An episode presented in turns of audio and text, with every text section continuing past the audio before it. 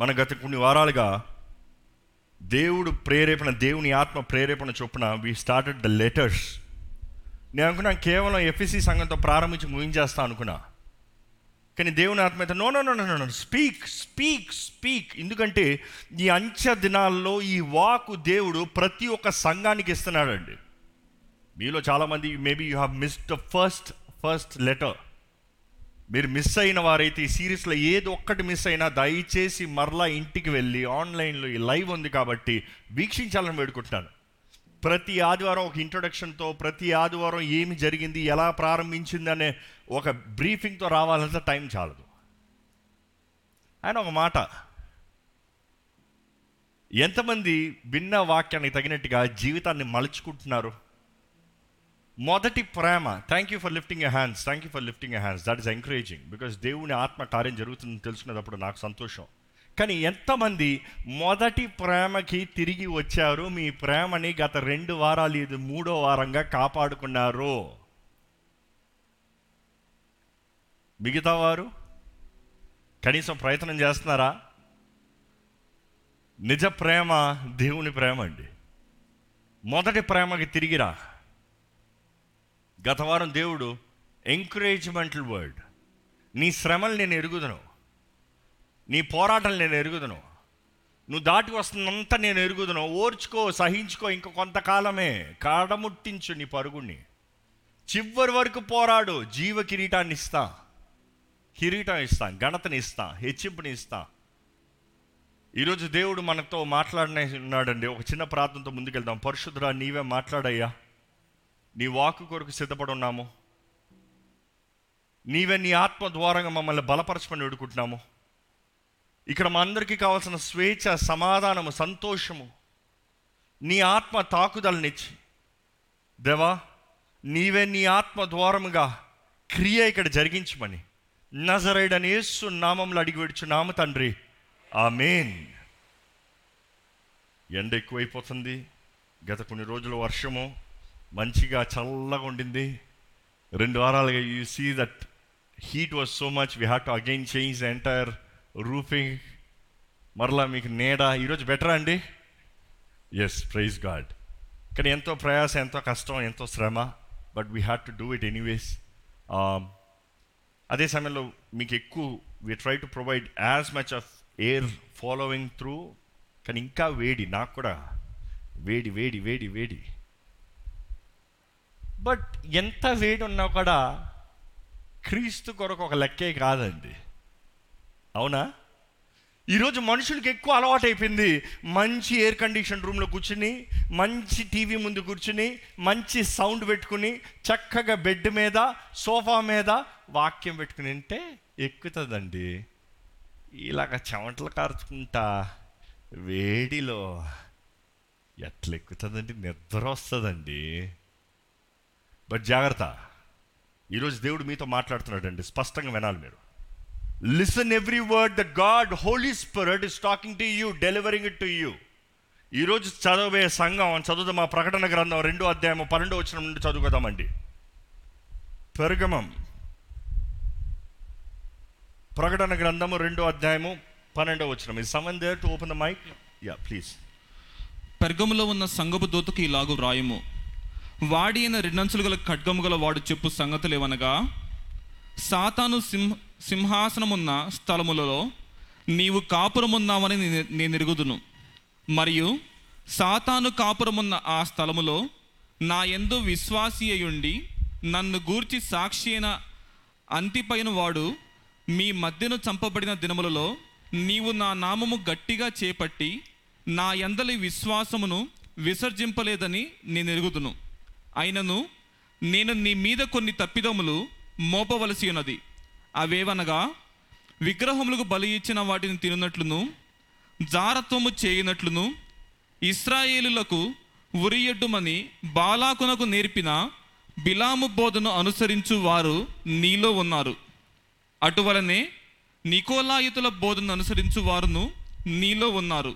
కావున మారు మనస్సు పొందుము, లేనిడల నేను నీ యొద్దకు త్వరగా వచ్చి నా నోట నుండి వచ్చు ఖడ్గము చేత వీరితో యుద్ధము చేసేదను, సంగములతో ఆత్మ చెప్పుచున్న మాట చెవిగలవాడు వినుగాక.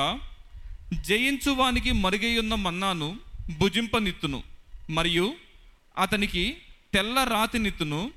ఆ రాతి మీద చెక్కబడిన ఒక క్రొత్త పేరుండును. పొందిన వానికే కానీ అది మరి ఎవనికి తెలియదు. మనం చూస్తామండి, దేవుడు ఇక్కడ అంటున్నాడు, తెల్ల రాతి పైన ఒక కొత్త పేరు ఇస్తా, పొందినోడికి తప్ప ఇంకెవరికి తెలియదు. ఆ రోజులు జరుగుతున్న పరిస్థితులు ఏంటో, అక్కడ ఉన్న క్రియ ఏంటో అర్థం చేసుకుంటేనే కానీ దేవుడు ఆ సంఘానికి మాట్లాడే మాట అర్థం చేసుకోలేమండి. You need to get the word understanding. It is before you have to understand what is the history.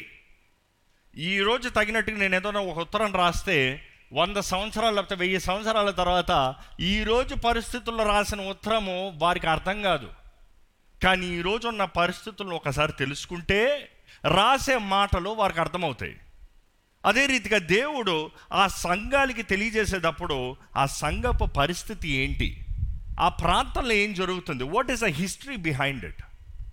ఎందుకని దేవుడు అలాగ మాట్లాడాడు, నిజంగా ఎలాంటి పరిస్థితులు ఉన్నారు.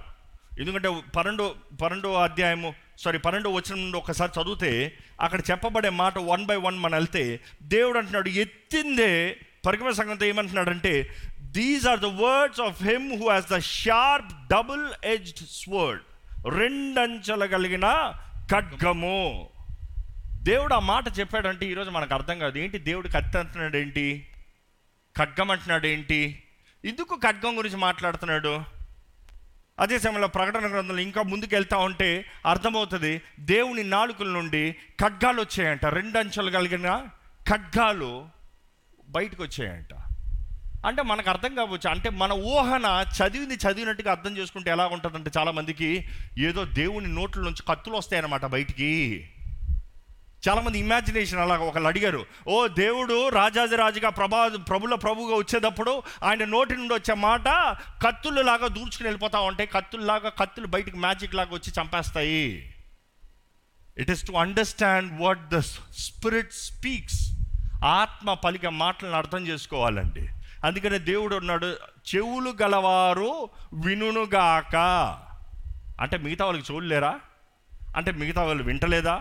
యేసు ప్రభు కూడా చెప్పే ప్రతిసారి ఉపమానాలు చెప్పినప్పుడు ఉపమానం చెప్పి ముగించిన తర్వాత చెవులు గలవారు వినుగాక. అంటే మిగతా వాళ్ళకి చెవులు లేవన్నా, అక్కడ అంటే మిగతా వాళ్ళు వినలేదన్నా. విన్న ప్రతి ఒక్కరు అర్థం చేసుకోలేరు. కేవలం ఆత్మ ప్రేరేపించే, ఆత్మ బయలుపరిచే కార్యాలు ఆత్మ ద్వారా మాత్రమే మనకి వివరించబడతాయి, తెలియజేయబడతాయి. ఈ సంఘపు పరిస్థితి చూసినప్పుడు ప్రగమం ఆఫ్టర్ ద టైమ్ లైన్ అసలు ఒక చిన్న బ్రీఫ్లో రావాలంటే యోహాను 95 AD ఆ పత్మాసు లోయలోండి రాసిన పత్రికకి ఆయన ముందుగానే జరగబోయే పరిస్థితుల్లో రాస్తున్నాడండి. ఈ పెరుగమ సంఘం ఉన్నదప్పటికీ యోహాను బ్రతికి లేడు. అప్పటికి కొన్ని 100 సంవత్సరాలు దాటిపోయి, కానీ కొన్ని 100 సంవత్సరాలు ముందుగానే దేవుడు సమస్తం నీకు జరగబోయే నేను ఎరుగుదును, నీది జరిగినప్పుడు ఎవరు ఏమి చేస్తున్నారు అన్నీ నేను ఎరుగుదును, ఐ నో ఇట్ ఆల్ అని చెప్తున్నాడండి. అంటే ఈ మాటకి మీకు అర్థమవుతుందా, కొన్ని సంవత్సరములు ముందుగా జరగబోయే కార్యాలు ప్రతిదీ దేవుడు అంటున్నాడు, తేట తెలివిగా నాకు అన్నీ తెలుసు. ఈ మాట చెప్పేటప్పుడు నాకు ఒక ధైర్యం వస్తుంది ఏంటంటే, ఈరోజు మనమున్న పోరాటాలు, మనమున్న జీవితము, మనకు జరిగే ప్రతి పరిస్థితి దేవుడు బాగుగా కొన్ని వేల సంవత్సరాలు ముందుగానే ఎరిగి ఉన్నాడు. దాన్ని బట్టి ఏంటంటే భయపడద్దు అంటున్నాడు దేవుడు. దేవుడు ప్రతి సంఘానికి తెలియజేశాడంటే భయపడద్దు, I know what is coming ahead of you. నీకు ముందుగా రాబోయే నాకు తెలిసి ఉన్నాను, నేను ఎరిగి ఉన్నాను. నీకు ముందుగా రాబోయే కార్యాల నుండి నువ్వు ఎలాగ జాగ్రత్త పడాలో నీకు తెలియజేస్తున్నాను. ఈరోజు చాలామంది అంటారు, దేవుడు రాక గురించి ముందే తెలియజేస్తాం, మేము కూడా జాగ్రత్త పడతాం కదా. తెలియజేస్తున్నాడు కదా దేవుడు, ఎప్పుడు వస్తాడో తారీఖు చెప్పానండి, అప్పుడు సిద్ధపడతాము. తారీఖు, డేటు, టైం అన్నీ ఇస్తే అంతవరకు విచ్చలవిడి జీవితాన్ని జీవించి చేయవలసిందంతా చేసి, దేవా పాపిని క్షమించుకో, ఎలాంటి బ్రతుకు కొరకు కోరుతున్నారండి. No no no no God is saying, deny yourself daily, ప్రతి దినం అనుదినము తన్ను తాను ఉపేక్షించుకుని తన సిలువెత్తుకుని నన్ను వెంబడించాలి. ఈ మాటలు మనకు ఊతపదాలు అయిపోయి, ఈ మాటలు మరలా చెప్పి బుర్రలకు ఎక్కిసాయి. ఏందది కానీ ఒక మాటలో మాట ఎంతమంది అనుదినము మీరు చేసే ప్రతి నిర్ణయాల్లో మిమ్మల్ని మీరు ఉపేక్షించుకుంటున్నారు. నాకు ఇష్టం ఇది, నేను చేయను, ఎందుకంటే దేవుని చిత్తం కాదు. నాకు ఇష్టం, ఇక్కడికి వెళ్తాం, నా స్నేహితులు వస్తున్నారు, ఆనందం ఉంటుంది, కానీ నేను వెళ్ళను, ఎందుకంటే దేవుని చిత్తం కాదు. ఎంతమంది ఈరోజు దేవుని చిత్తం వెతికి దాని తగినట్టుగా జీవిస్తున్నారు. ఈరోజు చాలామందికి దేవుని చిత్తం తెలియక కాదండి, బాగానే తెలుసు. ఈరోజు చాలామందికి దేవుని చిత్తం అంటే you want know the end result. దేవుడు అంటున్నాడు ఎండ్ రిజల్ట్ అంతా నీకు అక్కర్లేదు. ఈరోజు, ఈ నిమిషము, ఈ second, this very moment you submit, అప్పుడు నీ గమ్యానికి నేను చేర్పిస్తా.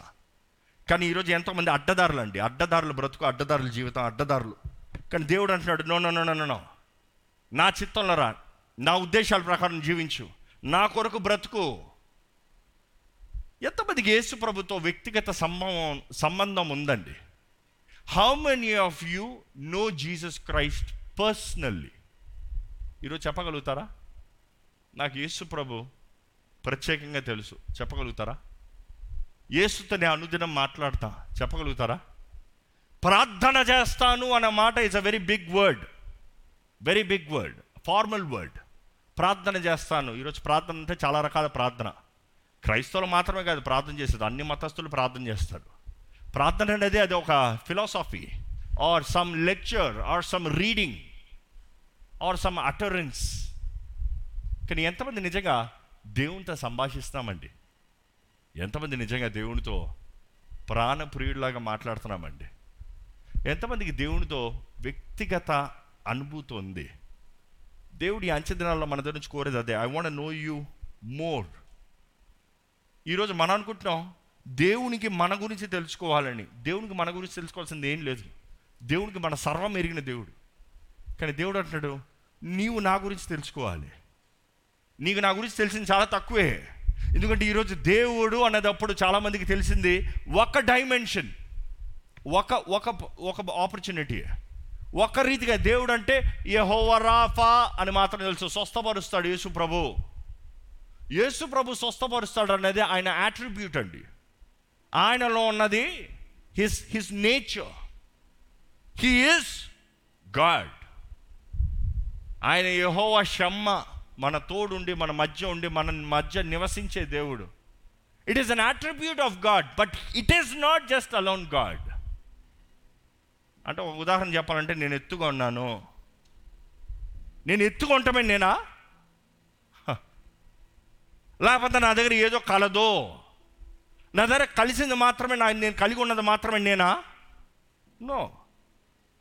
If that is what you know, you are missing out the real me. నేను నన్ను తెలుసుకోవాలంటే నాతో సమయం గడపాలి, నాతో జీవితం గడపాలి, నాతో సంభాషించాలి, నాతో పని చేయాలి, నాతో సమస్తం కలిగి ఉండాలి. The more closer you are with me, the more you know me. దేవుడు అంటున్నాడు నేను నీకెంత తెలుసు, నేను నీకెంత తెలుసు. ఈరోజు ఎంతమంది యేసు ప్రభుని తెలుసు అంటామండి? ఇందా చేతులు ఎత్తమంటే ఎత్తుండేవారు చాలామంది. ఇప్పుడు చెప్పండి ఎంతమందికి యేసు ప్రభు తెలుసు? ఆయన హృదయం తెలుసా? ఆయన ఆశ తెలుసా? ఆయన వాంఛ తెలుసా? ఆయన ఇందుకొరకు ఈ లోకంలో వచ్చాడు సార్ కరెక్ట్గా తెలుసా? ఏంటి మీ కొరకు సిద్ధపరిచాడో తెలుసా? ఎక్కడికి మిమ్మల్ని రమ్మంటున్నాడో తెలుసా? మిమ్మల్ని ఎక్కడికి రమ్మంటున్నాడో మీరు ఎరిగొన్నవారైతే మీ దృష్టి ఈ లోకం పైన అస్సలు ఉండనే ఉండదండి. దీని కొరకు నేను కష్టపడుతున్నాను, ఆయన అంతా నాకు సిద్ధపరుస్తే. God is saying no me more. ఈరోజు మనం ఎరగాలండి. మనం ఆయన ఎరగనిదప్పుడే ఆయన మన కొరకు మరణించాడు. మనం ఇంకా పాపులు ఉన్నదప్పుడే క్రీస్తు మన కొరకు మరణించాడు. ఆయన మన కొరకు మరణించినప్పుడు మన పాపాలని ఎరగక కాదు, మన పాపముల్ని ఎరిగి మన కొరకు మరణించాడు. ఈరోజు దేవుడు అంటాడు నువ్వు నా కొరకు జీవిస్తావా? నువ్వు నా కొరకు జీవిస్తావా?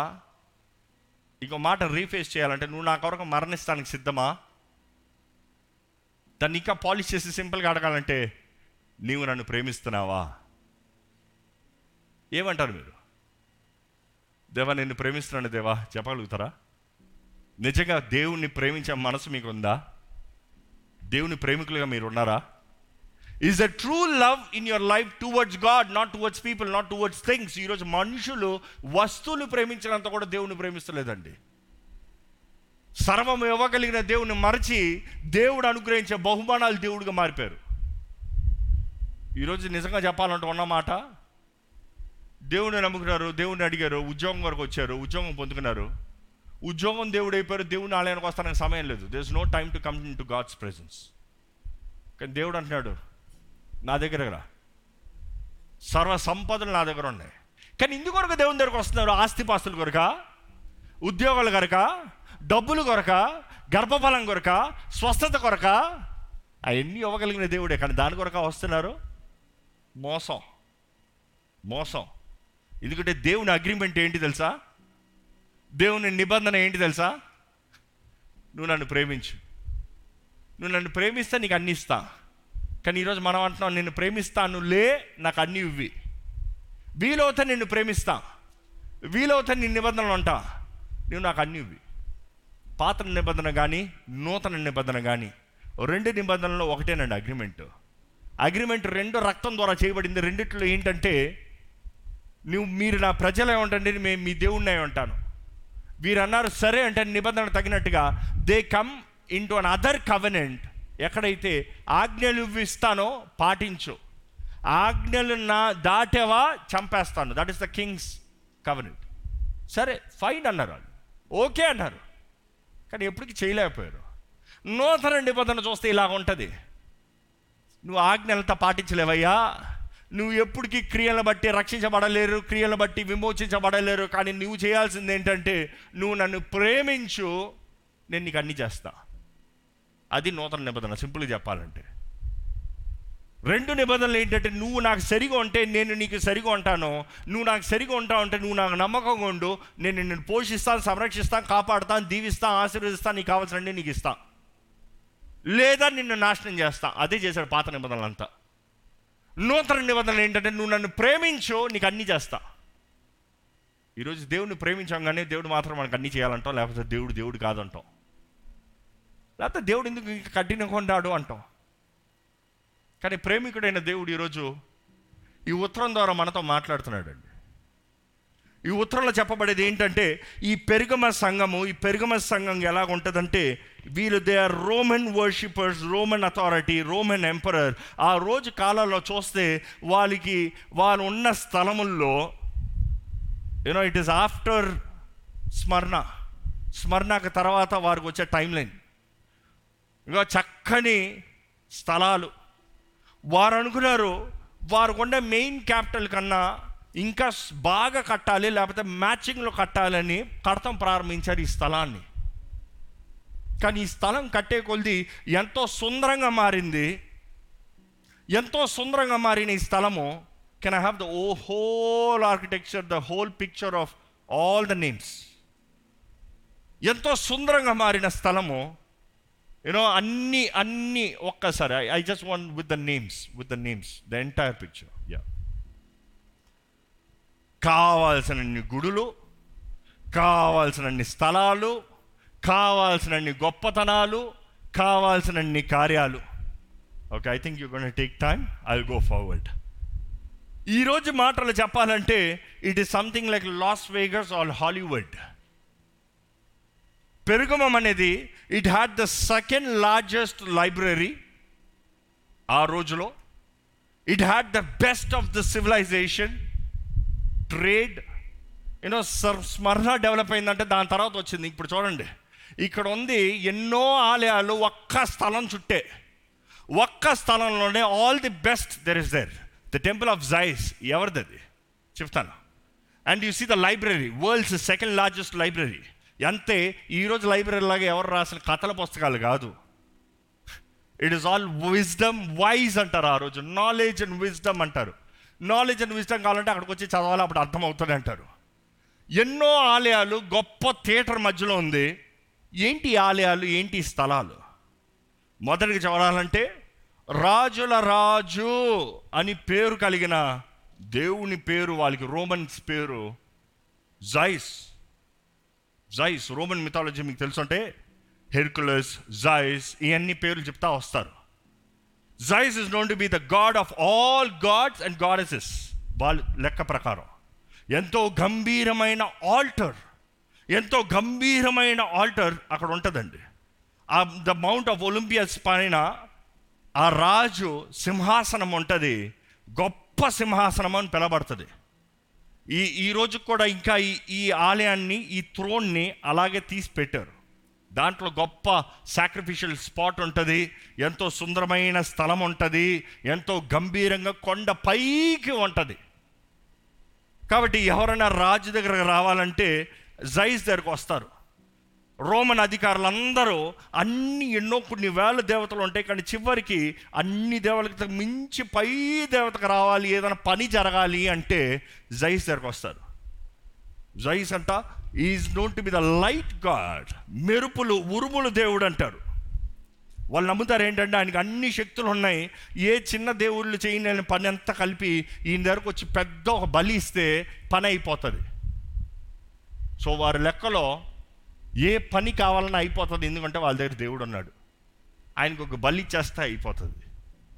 అదే సమయంలో అక్కడ ఉంది పెరుగుమస్కి ఇంకో స్థలం ఏంటంటే ప్రత్యేకత, it is a place of pleasure. It's a place of Las Vegas or Hollywood of this day అంటాం. అంటే ఏంటంటే what goes in Las Vegas stays in Las Vegas అంటారు. అంటే ఒక మాట చెప్తారు, ఎందుకంటే అక్కడ జరిగేది బయటికి రాదు, అక్కడ జరిగింది అక్కడ జరిగినట్టే అక్కడే ఉంటుంది అంటారు.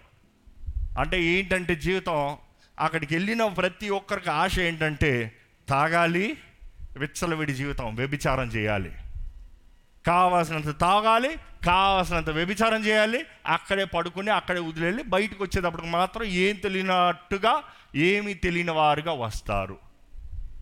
పెరుగుము కూడా అదే పేరు ఉంది. ఏంటంటే అక్కడ వచ్చి ఇంకొక థియోటియస్ అనే ఒక ఆలయం ఉంది.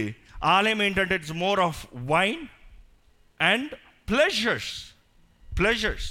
అక్కడ అనేక పండగలు జరుగుతూ ఉంటాయి, ఎంతోమంది ఎంతగానో తాగుతూ కూర్చుంటారు. ఆ స్థలాల్లో ఏంటంటే అధికారులు కూడా వచ్చి ఎక్కువ మత్తు అయి ఉంటారంట, ఎందుకంటే అది రోమన్ ఎంపైర్లో ఆ రోజుకి ఎంతో ఫేమస్ స్పాట్. ఆ స్థలంలో ఎలా ఉంటుందంటే అక్కడికి వచ్చిన ప్రతి ఒక్కరు ఫెస్టివల్స్, ఎక్కువ పార్టీస్ జరుగుతూ ఉంటాయి. ఈరోజు సింపుల్ లాంగ్వేజ్కి వచ్చేస్తున్నా, స్ట్రైట్ ఫార్వర్డ్ పార్టీస్. ఇప్పుడు హైదరాబాద్ పట్టణాల్లో చూడండి, ఒక గ్రామాల్లో పార్టీస్ జరుగుతాయా అంటే ఏంటి పెద్ద పార్టీ, ఒక గొట్టం పెట్టి ఒక మ్యూజిక్ కొడతాడు. కానీ అదే హైదరాబాద్ లాంటి పట్టణాల్లో అయితే ఎలా ఉంటుంది, క్లబ్లు ఎన్ని క్లబ్లు ఉన్నాయి, డిస్కోలు ఎన్ని ఉన్నాయి, yellow Wednesday night ladies night వెళ్ళండి, ఫ్రైడే నైట్ ఈ నైట్ వెళ్ళండి, సాటర్డే నైట్ ఈ నైట్ వెళ్ళండి, అందరు తాగండి, చందనాలు వేయండి. సేమ్ స్ట్రాటజీ, ఈరోజు కొత్త ఏం కాదు అది. ఈరోజు అయ్యో వచ్చింది అంటారు, కాదు కాదు ఇంకా ముందే ఉంది. అదే రోమన్స్ వాళ్ళంటారు అంత అధికారం మాకుందంటారు, అంతా మాదే అంటారు. సో ఎవరికైనా ప్లెజర్ కావాలంటే, సుఖభోగాలు అనుభవించాలంటే, శరీర ఆశల్ని ఇచ్చలని నెరవేర్చుకోవాలంటే ఆ స్థలానికి వెళ్తారంట. ఆ స్థలంలోకి వెళ్ళి కావాల్సినంత తాగి they participate in the orgies. అంటే ఏంటి, తాగిన తర్వాత డాన్స్ చేస్తారంట. డాన్స్ చేసి రాత్రంతా డాన్స్ చేసి అవసరమైతే పాటలు పాడతారంట. పాటలు పాడి డాన్స్ చేసి మత్తులై ఇండిస్క్రిమినేట్ సెక్స్, ఎవరితో పడుకుంటారో తెలీదు, ఎవరితో ఏంటి తెలీదు, ఎవరితో పడితే వారే, ఎట్లా పడితే వారే, నెక్స్ట్ రోజుకి ఏం తెలీదు, మామూలుగా వెళ్ళిపోతారు. ఈరోజు కూడా అలాంటి కార్యాలు కనబడతలేదా? Most common. ఎంతో బాధకరమైన విషయం, దుఃఖకరమైన విషయం. ఇంకా పాపపు నిలయము, పాపపు స్థలములు, పాపపు పరిస్థితులు జరుగుతూనే ఉన్నాయి. Because it was pleasure. అదే సమయంలో అక్కడ ఎంతగానో ఒక మనిషికి ఆనందం కలగాలంటే ఆ స్థలానికి వెళ్తారంట. Entertainment, the place of entertainment. పెద్ద థియేటర్ ఉంది అక్కడ, ఎంటర్టైన్మెంట్. ఆ థియేటర్ చూపిస్తారు ఒకసారి. ఆ థియేటర్లు చూస్తేనే ఎంత ఆశ్చర్యంగా ఉంటుందో చూడండి. ఎక్కడ ఉందో చూడండి, స్టేజ్ ఇక్కడ ఉంది. ఇంకో పిక్చర్ ఉందా దీనికి అడ్డు వస్తుంది అనుకుంటున్నా, ఎస్ వెరీ గుడ్, ఇక్కడ ఉంది. ఇక్కడ నుండి మొత్తం కూర్చుంటారంట. ఎలా ఉంది! కానీ ఆ రోజుల్లో it is a entertainment spot. Entertainment, music, drinking, ఈ రెండు కామన్. సరే, నా ఆశలు కోర్చుకుంటాను, నాకు అయిపోయి నాకేం పెద్ద ఆశలు లేవు, సరే నాకు సుఖభోగ ఆకారంలో నాకు అంతా బాగానే ఉంది, జీవితంలో అన్నీ ఇష్టం లేదులే అనొచ్చేమో. కానీ ఎంతోమంది అక్కడ ఆహారపు ఆశీర్వాదం కొరకు అక్కడికి వెళ్తారంట. అదే సమయంలో విత్తనాలు విత్తి మంచిగా ఫలించాలి, మంచి హార్వెస్ట్ రావాలంటే, పొలం పంట రావాలంటే అక్కడికి వెళ్తారంట మొదటగా.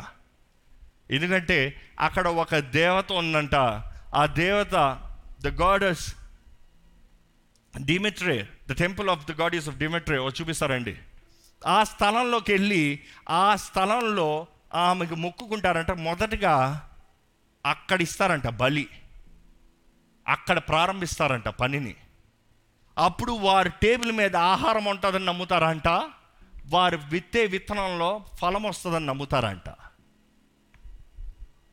ఎంతోమంది వారి లాభం కావాలంటే అక్కడికి వెళ్ళి నేను విత్తితే నాకు లాభం వస్తుంది, ఈ రోజులాగే కనబడుతుంది.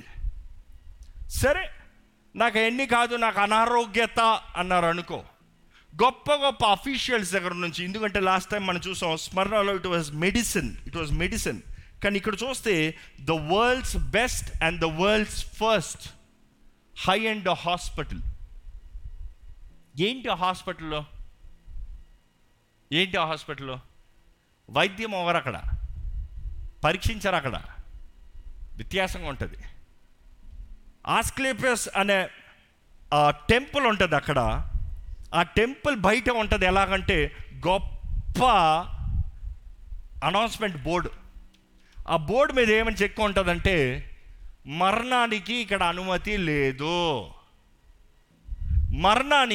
అనుమతి లేదు, డెత్ హ్యాస్ నో పర్మిషన్. అంటే మనం అనుకుంటాం అక్కడికి వచ్చిన వాడికి మరణం వచ్చి పట్టుకుని పోతానికి అధికారం లేదు. కానీ హాస్పిటల్ అంటారు, కానీ ఆ హాస్పిటల్ ఏంటి తెలుసా, ఒకడు చచ్చే పరిస్థితులు ఉంటే మాత్రం అక్కడికి రాకూడదంట. కానీ ఆయనలో ఏదో అనారోగ్యం ఉంది అని తెలుసుకోవాలంటే అక్కడికి రావాలంట. హాస్పిటల్ దేనికి? సరే, ఈరోజు కూడా కొన్ని హాస్పిటల్ అలాగే ఉన్నాయిలే, చచ్చే పరిస్థితులు అంటే ఇక్కడ కాదు బయటికి వెళ్ళిపో, బాగుపడే ఛాన్స్ ఉందా అయితే మాత్రం పరీక్షిస్తాను. సేమ్ స్ట్రాటజీలు అనుకుంటా. కానీ ఈ హాస్పిటల్ ప్రత్యేకత ఏంటంటే అక్కడికి అడుగు పెడితే అక్కడ ఉన్న యాజకులు ఉంటారు. ఆ రోమన్ యాజకులు, పేగన్ యాజకులు ఏం చేస్తారంటే ఒక మత్తుని ఇస్తారంట.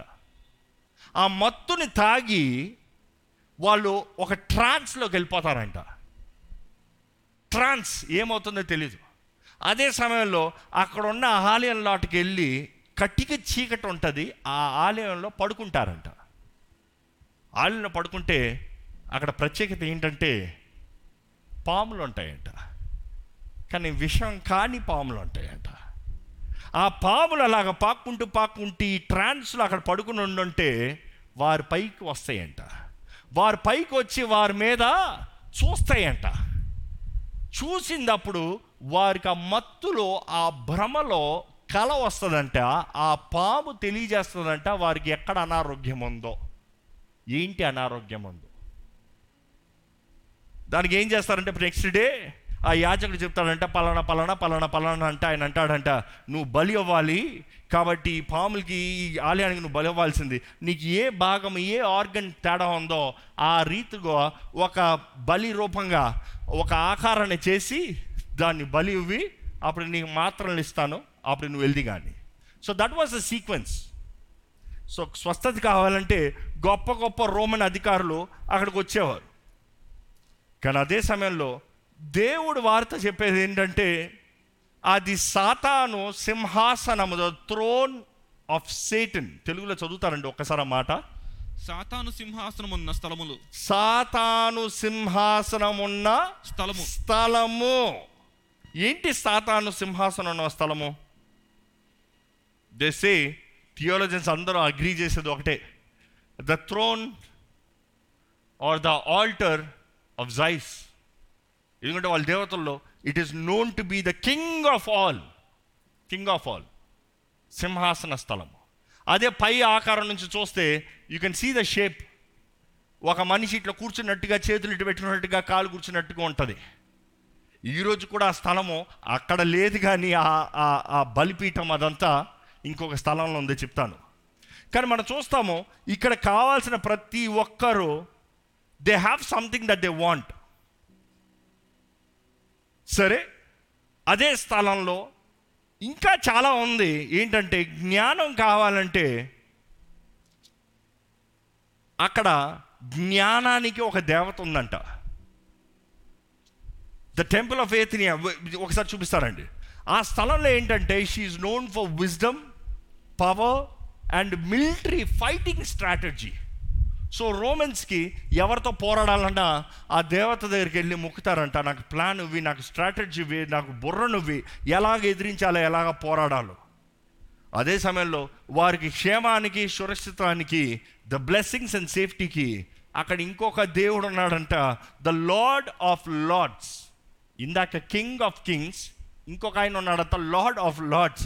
ఆయన పేరు ఏంటంటే the temple of Tarzan, the imperial cult on the top of the mountain. ఎక్కడ చూపిస్తారండి, అక్కడ చూస్తాము కావాల్సినన్ని దేవుళ్ళు అన్నారు. రాజులకు రాజు, ప్రభులకు ప్రభుడు, స్వస్థపరుస్తానికి నిలయము, ఇంకేంటి జ్ఞానానికి నిలయము, ఆశీర్వాదానికి నిలయము, వర్ధిల్తానికి నిలయము, అన్నీ ఉన్నాయి. ఎందుకు ఇంత చెప్పుకుంటూ వచ్చానంటే ఆ రోజు అక్కడ ఉన్న వారికి యేసును నమ్ముతానికి అవసరం ఏంటి? అన్నీ వారికి ఉన్నాయి, అన్నీ అనుభవిస్తున్నారు. Why do they need Jesus?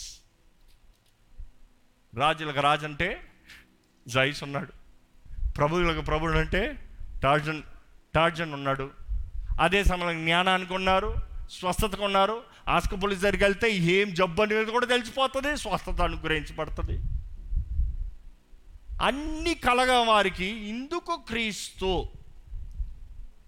చరిత్ర చెప్తుందండి. ఇలాగా అక్కడికి కొంతమంది విశ్వాసాలు వెళ్ళినప్పుడు వారు విశ్వాసాన్ని వారు కనబరుస్తూ they were out beating the others, ఇతరుల కన్నా ఆశీర్వదించబడుతున్నారంట. ఆశీర్వదించబడి వర్ధిల్తూ ఉంటే అదే సమయంలో రోమన్ ఎంపరర్ ఆ స్థలాన్ని హెచ్చించబడటానికి, దీవించబడటానికి, అంటే వర్ధలింపు వాళ్ళ రకంలో చేసుకుంటానికి మిగతా వాళ్ళని అణిచివేసేస్తూ ఉన్నారు. అసలు ఈ స్థలం ఎంతగా హెచ్చించబడిందంటే రోమన్ గవర్నర్ అన్నాడు, నేనే వచ్చి ఇక్కడ నివసిస్తాను, ఇది నా ప్రైమ్ స్పాట్ ఉండాలి. రోమన్ గవర్నర్ అన్నప్పుడు he is the most powerful in the entire world. ఆ రోజుల్లో ఆ గవర్నర్ ఉన్నాడంటే నేనే ఉంటాను, నో డౌట్. సాతాను సింహాసనం దగ్గర అధికారి నేనే ఉంటాను అంటున్నాడు, నో డౌట్. ఆయన అక్కడే ఉన్నాడు. ఆయన దగ్గర స్పెషల్ ఏంటంటే యేసు ప్రభు ఈ సంఘానికి రాసిన పత్రికల్లో ప్రారంభంలోనే ఇచ్చిన మాట అండి, 2 అంచెలు కలిగిన ఖడ్గము. యేసు ప్రభు అంటున్నాడు 2 అంచెలు కలిగిన ఖడ్గము.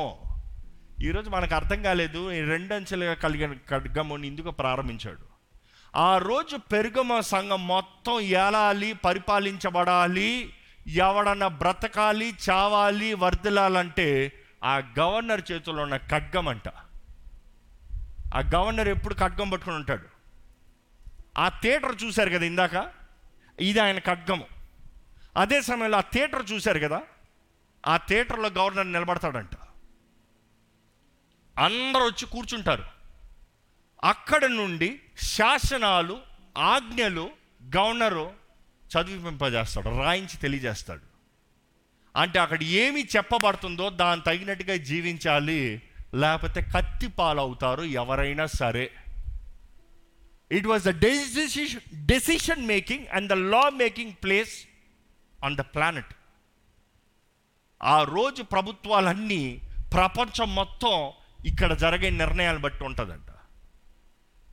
ఆ అధికారి చేతుల్లో ఉన్న, గవర్నర్ చేతుల్లో ఉన్న ఆ ఖడ్గము ఒకడిని జీవింపజేస్తానికి అవకాశం ఉంది, మరణిస్తానికి అవకాశం ఉంది. ఎలాగంటే ఒకడు ఆజ్ఞని మీరాడా, ఒకడు తప్పు చేశాడా, ఆ థియేటర్లోకి వచ్చి అయ్యా నన్ను క్షమించాయ్యా అని బతిమలాడా, గవర్నమెంట్ మనసు ఎలా ఉందో, గవర్నర్ మనసు ఎలా ఉందో దాని తగినట్టుగా ఉంటుందంట. ఆయన కత్తి తీసి ఇలా పెడతాడంట. అంటే నిర్ణయానికి అందరు వేచి ఉంటారు.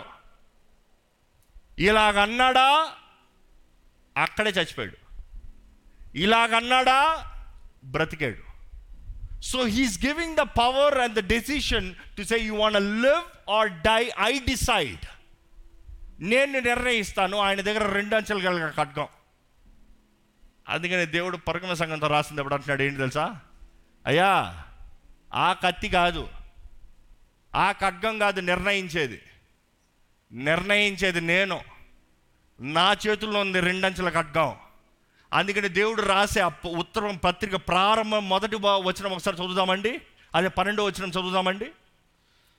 పెర్గములో ఉన్న సంగపు దూతకు ఇలాగూ రాయము, వాడి అయిన రెండంచులు గల ఖడ్గము గలవాడు చెప్పు సంగతులేమనగా, వాడి అయిన రెండంచెల కలిగిన ఖడ్గము కలిగిన వాడు చెప్పే సంగతులు ఏంటి అంటే, నేను చెప్తున్నాను, I'm the final authority, I make the final decision, I decide who lives and who dies, I'm making my plans reveal. ఏమని చెప్తున్నాడు, సాతాను సింహాసనం ఉన్న స్థలములో నీవు కాపురం ఉన్నావని నేను ఎరుగుదును. నీవు ఎక్కడున్నావో నేను ఎరుగుదును, నీవు ఎక్కడున్నావో నేను ఎరుగుదును, నీవు ఎక్కడున్నావో నేను ఎరుగుదును. ఆ రోజుల్లో అక్కడ ఉన్న క్రైస్తవులకి ఎంతో పోరాటం అండి, క్రైస్తవులకి ఎంతో పోరాటము. సాతాను సింహాసనము సాతాను నిలయము, సాతాను సింహాసనము సాతాను నిలయం అన్నదప్పుడు మనం అనుకుంటాం ఏదో ఒక సింహాసనము అనుకుంటాము, లేకపోతే ఒక సింహాసనం గురించి చెప్తున్నాను అనుకుంటాను. కానీ గ్రీక్ ట్రాన్స్లేషన్ స్ట్రైట్గా చూస్తే ఎలా ఉంటుందంటే, the master chair. The master chair అంటే, మీ ఇళ్ళల్లో మీకు ఇలాంటి పద్ధతులు ఉన్నాయో తెలియదు కానీ మా ఇంట్లో అయితే చిన్నప్పటి నుండి మా డాడీ చైర్ సపరేట్ ఉంటుంది డైనింగ్ టేబుల్ దగ్గర.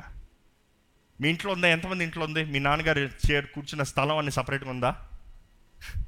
మా ఇంట్లో అయితే ద మాస్టర్ చైర్ నాన్నగారిది, ఎవరు కూర్చోరు అక్కడ, ఎవరు కూర్చోవాలన్నా మిలిగిన సైడ్లో కూర్చోటం, అక్కడ కూర్చోం గౌరవం, అది ఆయన చైర్, ఆయన లేకపోయినా కూర్చోం. ఈ ఇంకొక మాటలో చెప్పాలంటే కొంతమందికి కొన్ని ఇళ్ళల్లో ఒక చెక్క చైర్ ఉంటుంది, చక్కగా ఎవరిది, మా నాన్నగారి చైర్, మా తాతగారి చైర్, అంటే it is their own spot. Master chair అన్నప్పుడు అర్థం ఏంటి తెలుసా? సరే మీకు అట్లా చెప్తే అర్థం కాదు. మీ ఇంట్లో మీకని ఒక చైర్ ఉందా అంటే, సింపుల్గా చెప్పాలంటే మీ కంప్యూటర్ చైర్ ఉందా, ఏయ్ నా చైర్ ఇవి అంటారే, అట్లనే ఒకటి ఉందా అంటే అర్థం ఏంటి, ప్రపంచంలో మీరు ఎక్కడ కూర్చున్నా వేరేలా కూర్చుంటారు, దాని మీద కూర్చున్నప్పుడు వేరేలా కూర్చుంటారు. ఏంటి ఇది నాది, నేను కాళ్ళతో గుండ్రంగా తిరుగుతాను, కాళ్ళు పైన పెట్టి కూర్చుంటా, లేకపోతే వెనక్కి ఆనుకుంటా, నా ఇష్టం, బికాస్ ఇట్ ఈస్ మైండ్.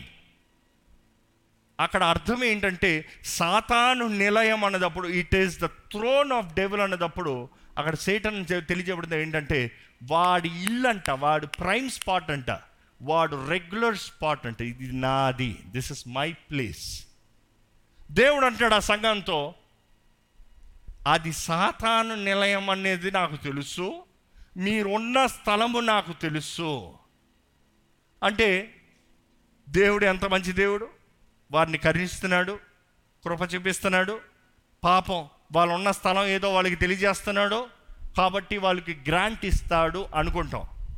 ఈరోజు ఈ మాట అర్థం చేసుకుంటే మనకి ఈరోజు ఉన్న పరిస్థితులు అర్థమవుతాయండి. దేవుడు అంటున్నాడు, నువ్వు సాతాను నిలయంలో ఉన్నా కూడా నీవు పరిశుద్ధుడిగా జీవించాలి, నీవు సాతాను కోటలో ఉన్నా కూడా నువ్వు ప్రత్యేకించబడిన వారిగా జీవించాలి, నువ్వు సాతాను స్థలంలో ఉన్నా కూడా, నువ్వు ఎంత పాపపు లోకంలో ఉన్నా కూడా నీ జీవితంలో పాపం ఉండడానికి నేను అనుమతించను. I will not allow sin to be in your life, I will not allow any world to come into your life. ఉప్పు నీటిలో చేప ఉంటుందండి, చేప ఉప్పుగా ఉంటుందా? ఎందుకు? నీళ్ళంతా ఉప్పు కదా, కుదరదు. ఈరోజు చాలామంది నా జీవితం అలాగండి, కారణం ఏంటంటే నేను ఉన్న ప్రాంతం అలాంటిది, నేను ఉన్న పరిస్థితి అలాంటిది, people around me are like that. God is saying I don't care. నీవు ఎక్కడున్నావు నాకు అక్కర్లేదు, నువ్వు సాతాను సింహాసనం దగ్గర ఉన్నా కూడా, వాడి ఇంటిలో ఉన్నా కూడా, నీవు నా ప్రజలు అయితే, నీవు నా సొత్తు అయితే, you have to live as mind.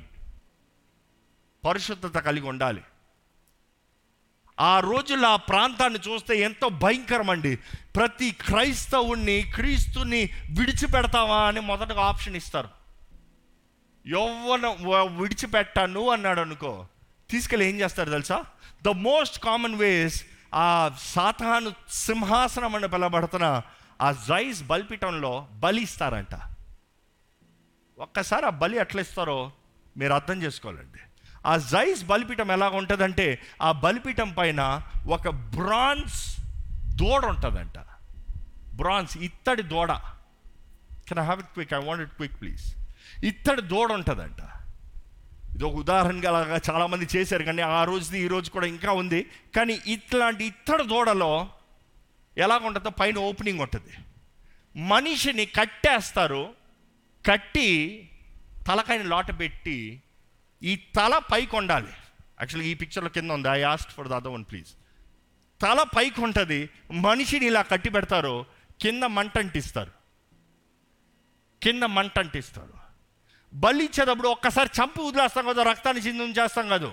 మనిషిని కట్టిపెట్టి లాప్టేసి ఆయన నోరు ఇట్లా ఉంటుందంట, ఆయన లాప్ట నుండి ఓహో ఈ చేంజ్డ్ ఓకే ఇక్కడ నుండి గొట్టాలు ఉంటాయంట, పైప్స్ ఉంటాయంట.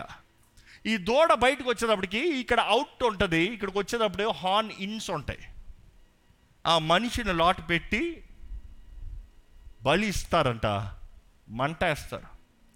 ఒక మనిషిని కట్టిపెట్టి దాంట్లో ఇలా పెట్టి లోటకు పెడితే మంట మండుతాం స్టార్ట్ అవుతుంది, వేడి ఎక్కువ అవుతాం ప్రారంభిస్తుంది, తోలు మండుతాం ప్రారంభమవుతుంది, శరీరం అలాగా ష్రింక్ అవుతాం ప్రారంభమవుతుంది, మూలుగులు స్టార్ట్ అవుతాయి అంట.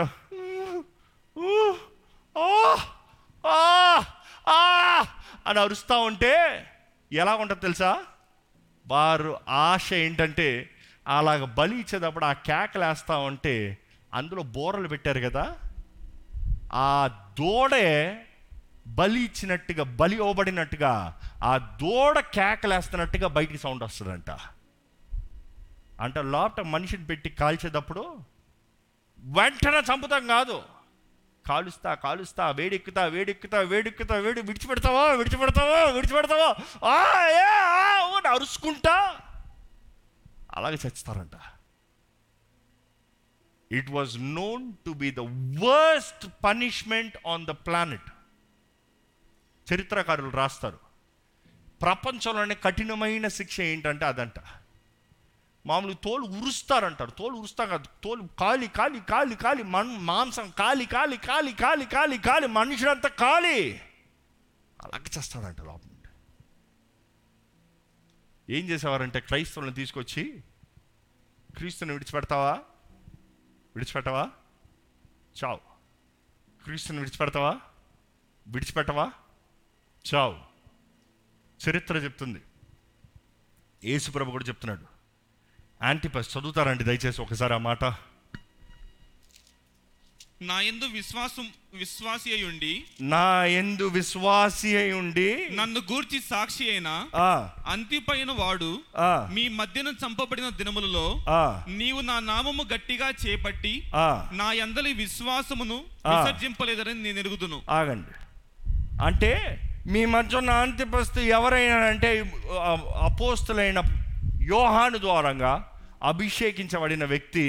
ఆ రోజులో పర్గంలో బిషప్, రోమన్స్ అన్నారు ఈ బిషప్ని వేసుకుంటే, ఈ మంద నాయకుడిని తలను వేసుకుంటే అందరి పని అయిపోయింది. ఈయన చచ్చే విధానం చూసి అందరు భయపడి విడిచి పారిపోవాలి. కాబట్టి ఏం చేశారంటే ఆ గ్యాలరీలోకి తీసుకొచ్చారంట. తీసుకొచ్చి యేసు ప్రభుని విడిచిపెడతావా చస్తావా, విడిచిపెట్టను విడిచిపెట్టను అన్నప్పుడు ఏమని అడిగితే చావు, కత్తి కత్తి తెలియజేయబడింది, చావు. తీసుకెళ్ళి అక్కడ బలికి కట్టిపెట్టి అలాగ చంపారంట ఆయన్ని. కానీ చంపబడతాం మాత్రమే కాదు, కానీ ఆయన చంపబడ్డాడనేది ఆ పట్టణం ఎంట్రన్స్లోనే తెలియజేయబడిందంట. ఎందుకంటే అడుగుపెట్టే ప్రతి ఒక్కరు చూడాలి, క్రైస్తవుడు అయితే ఇలా చస్తావు నువ్వు, క్రైస్తవుడు అయితే ఇది నీ గతి.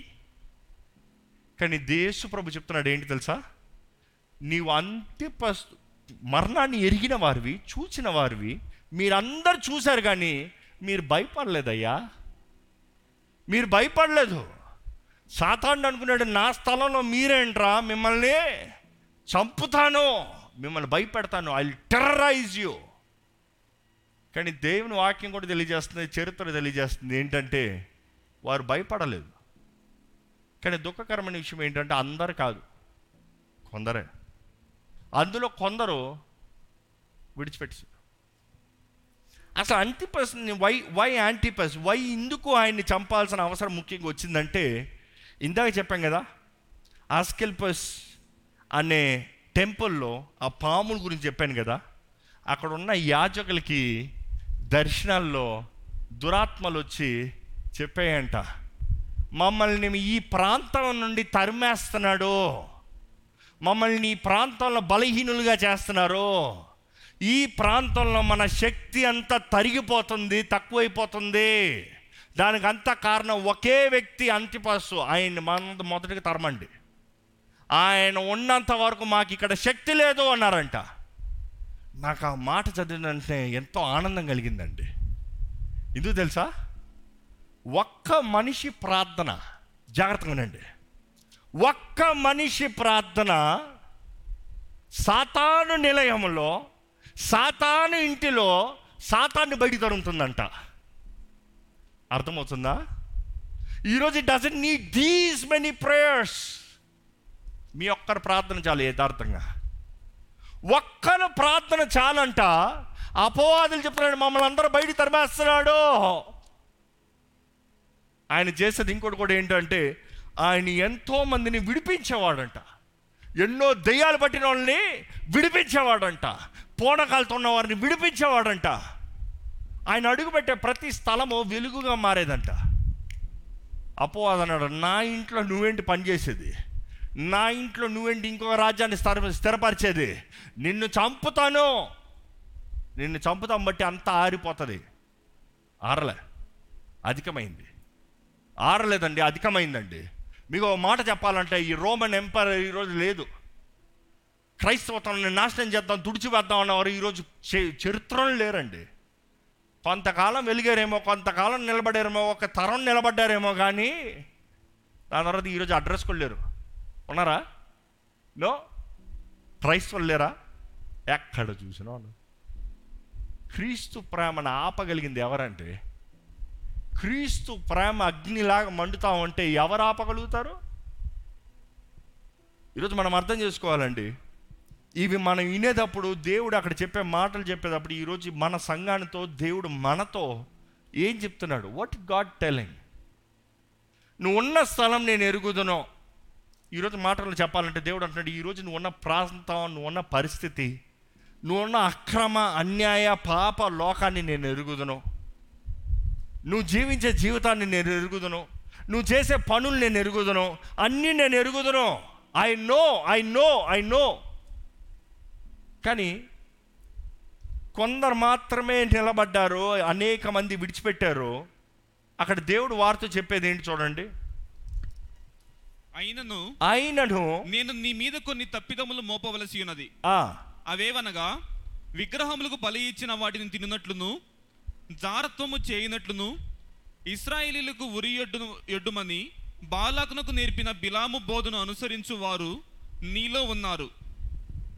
మనం చూస్తాం ఏంటంటే, బాలాకుకు నేర్పిన బిలాము బోధవారు నీలో ఉన్నారు. అసలు బాలాం ఎవరో నాకు తెలుసండి అన్నవారు చేతులు ఎత్తారు. కొంచెం no problem, just honestly okay. కాబట్టి ఇది చెప్పకుండా నేను ముందుకెళ్తే వేస్ట్. అసలు బాలాం ఎవరో పాత నిబంధనలు కనబడతాడు. బాలాం ఎవరో ప్రవక్త అని పిలబడతాడు. బాలాం ఎవరో ఇస్రాయిల్ని శపిస్తానికి hired professional. He was a sorcerer also. మనం ప్రవక్త అన్నప్పుడు దేవుని ప్రవక్త అనుకుంటాం. కాదు, అన్య ప్రవక్తే. He was a sorcerer. He was an ఏమంటాం మనం, నక్షత్రాలు చూసి చెప్పేవారు, జ్యోతిష్కాలు చెప్పేవారు, ఆ రకమైన మెజిషియన్ అంటారు చూసారా, magi. Is the chief of all. Magi, యేసు ప్రభు పుట్టినప్పుడు మాగైస్ వస్తారు కదా, he's the chief of all. ఎందుకంటే వారికి వచ్చారంటే వారికి అర్థమే. క్లూ పాయింట్ ఎక్కడ వచ్చిందంటే ఈయన ఇచ్చింది బట్టే. ఎందుకంటే ఈయన ప్రవచించాడు, ఇదిగో కనబడుతుంది, ఇక్కడ కాదు ఎక్కడో నక్షత్రం కనబడుతుంది. ఆయన ముందుగానే చెప్పాడు కాబట్టి, అయ్యో మా గురువు చెప్పాడయ్యా చూసుకోవాలి, నక్షత్రం కనబడింది. అవును, నక్షత్రాలు చూసేవారు. ఇది కొత్త కనబడింది, ఇదిగో మన బాలం తాత చెప్పినోడు, చూసుకోదాం, వెళ్దాం రా. కానీ వారు సువార్తని ఎరిగి వచ్చారు. ఇక్కడ వీరైతే సువార్తను వినలేదు. ఈ బాలాం ఎవరంటే అమోనీయులు రాజు బట్టి హీఈస్ హైర్డ్ ప్రొఫెషనల్. దేనికి? ఇస్రాయేల్ని శపిస్తానికి ఆయన వస్తాడంట.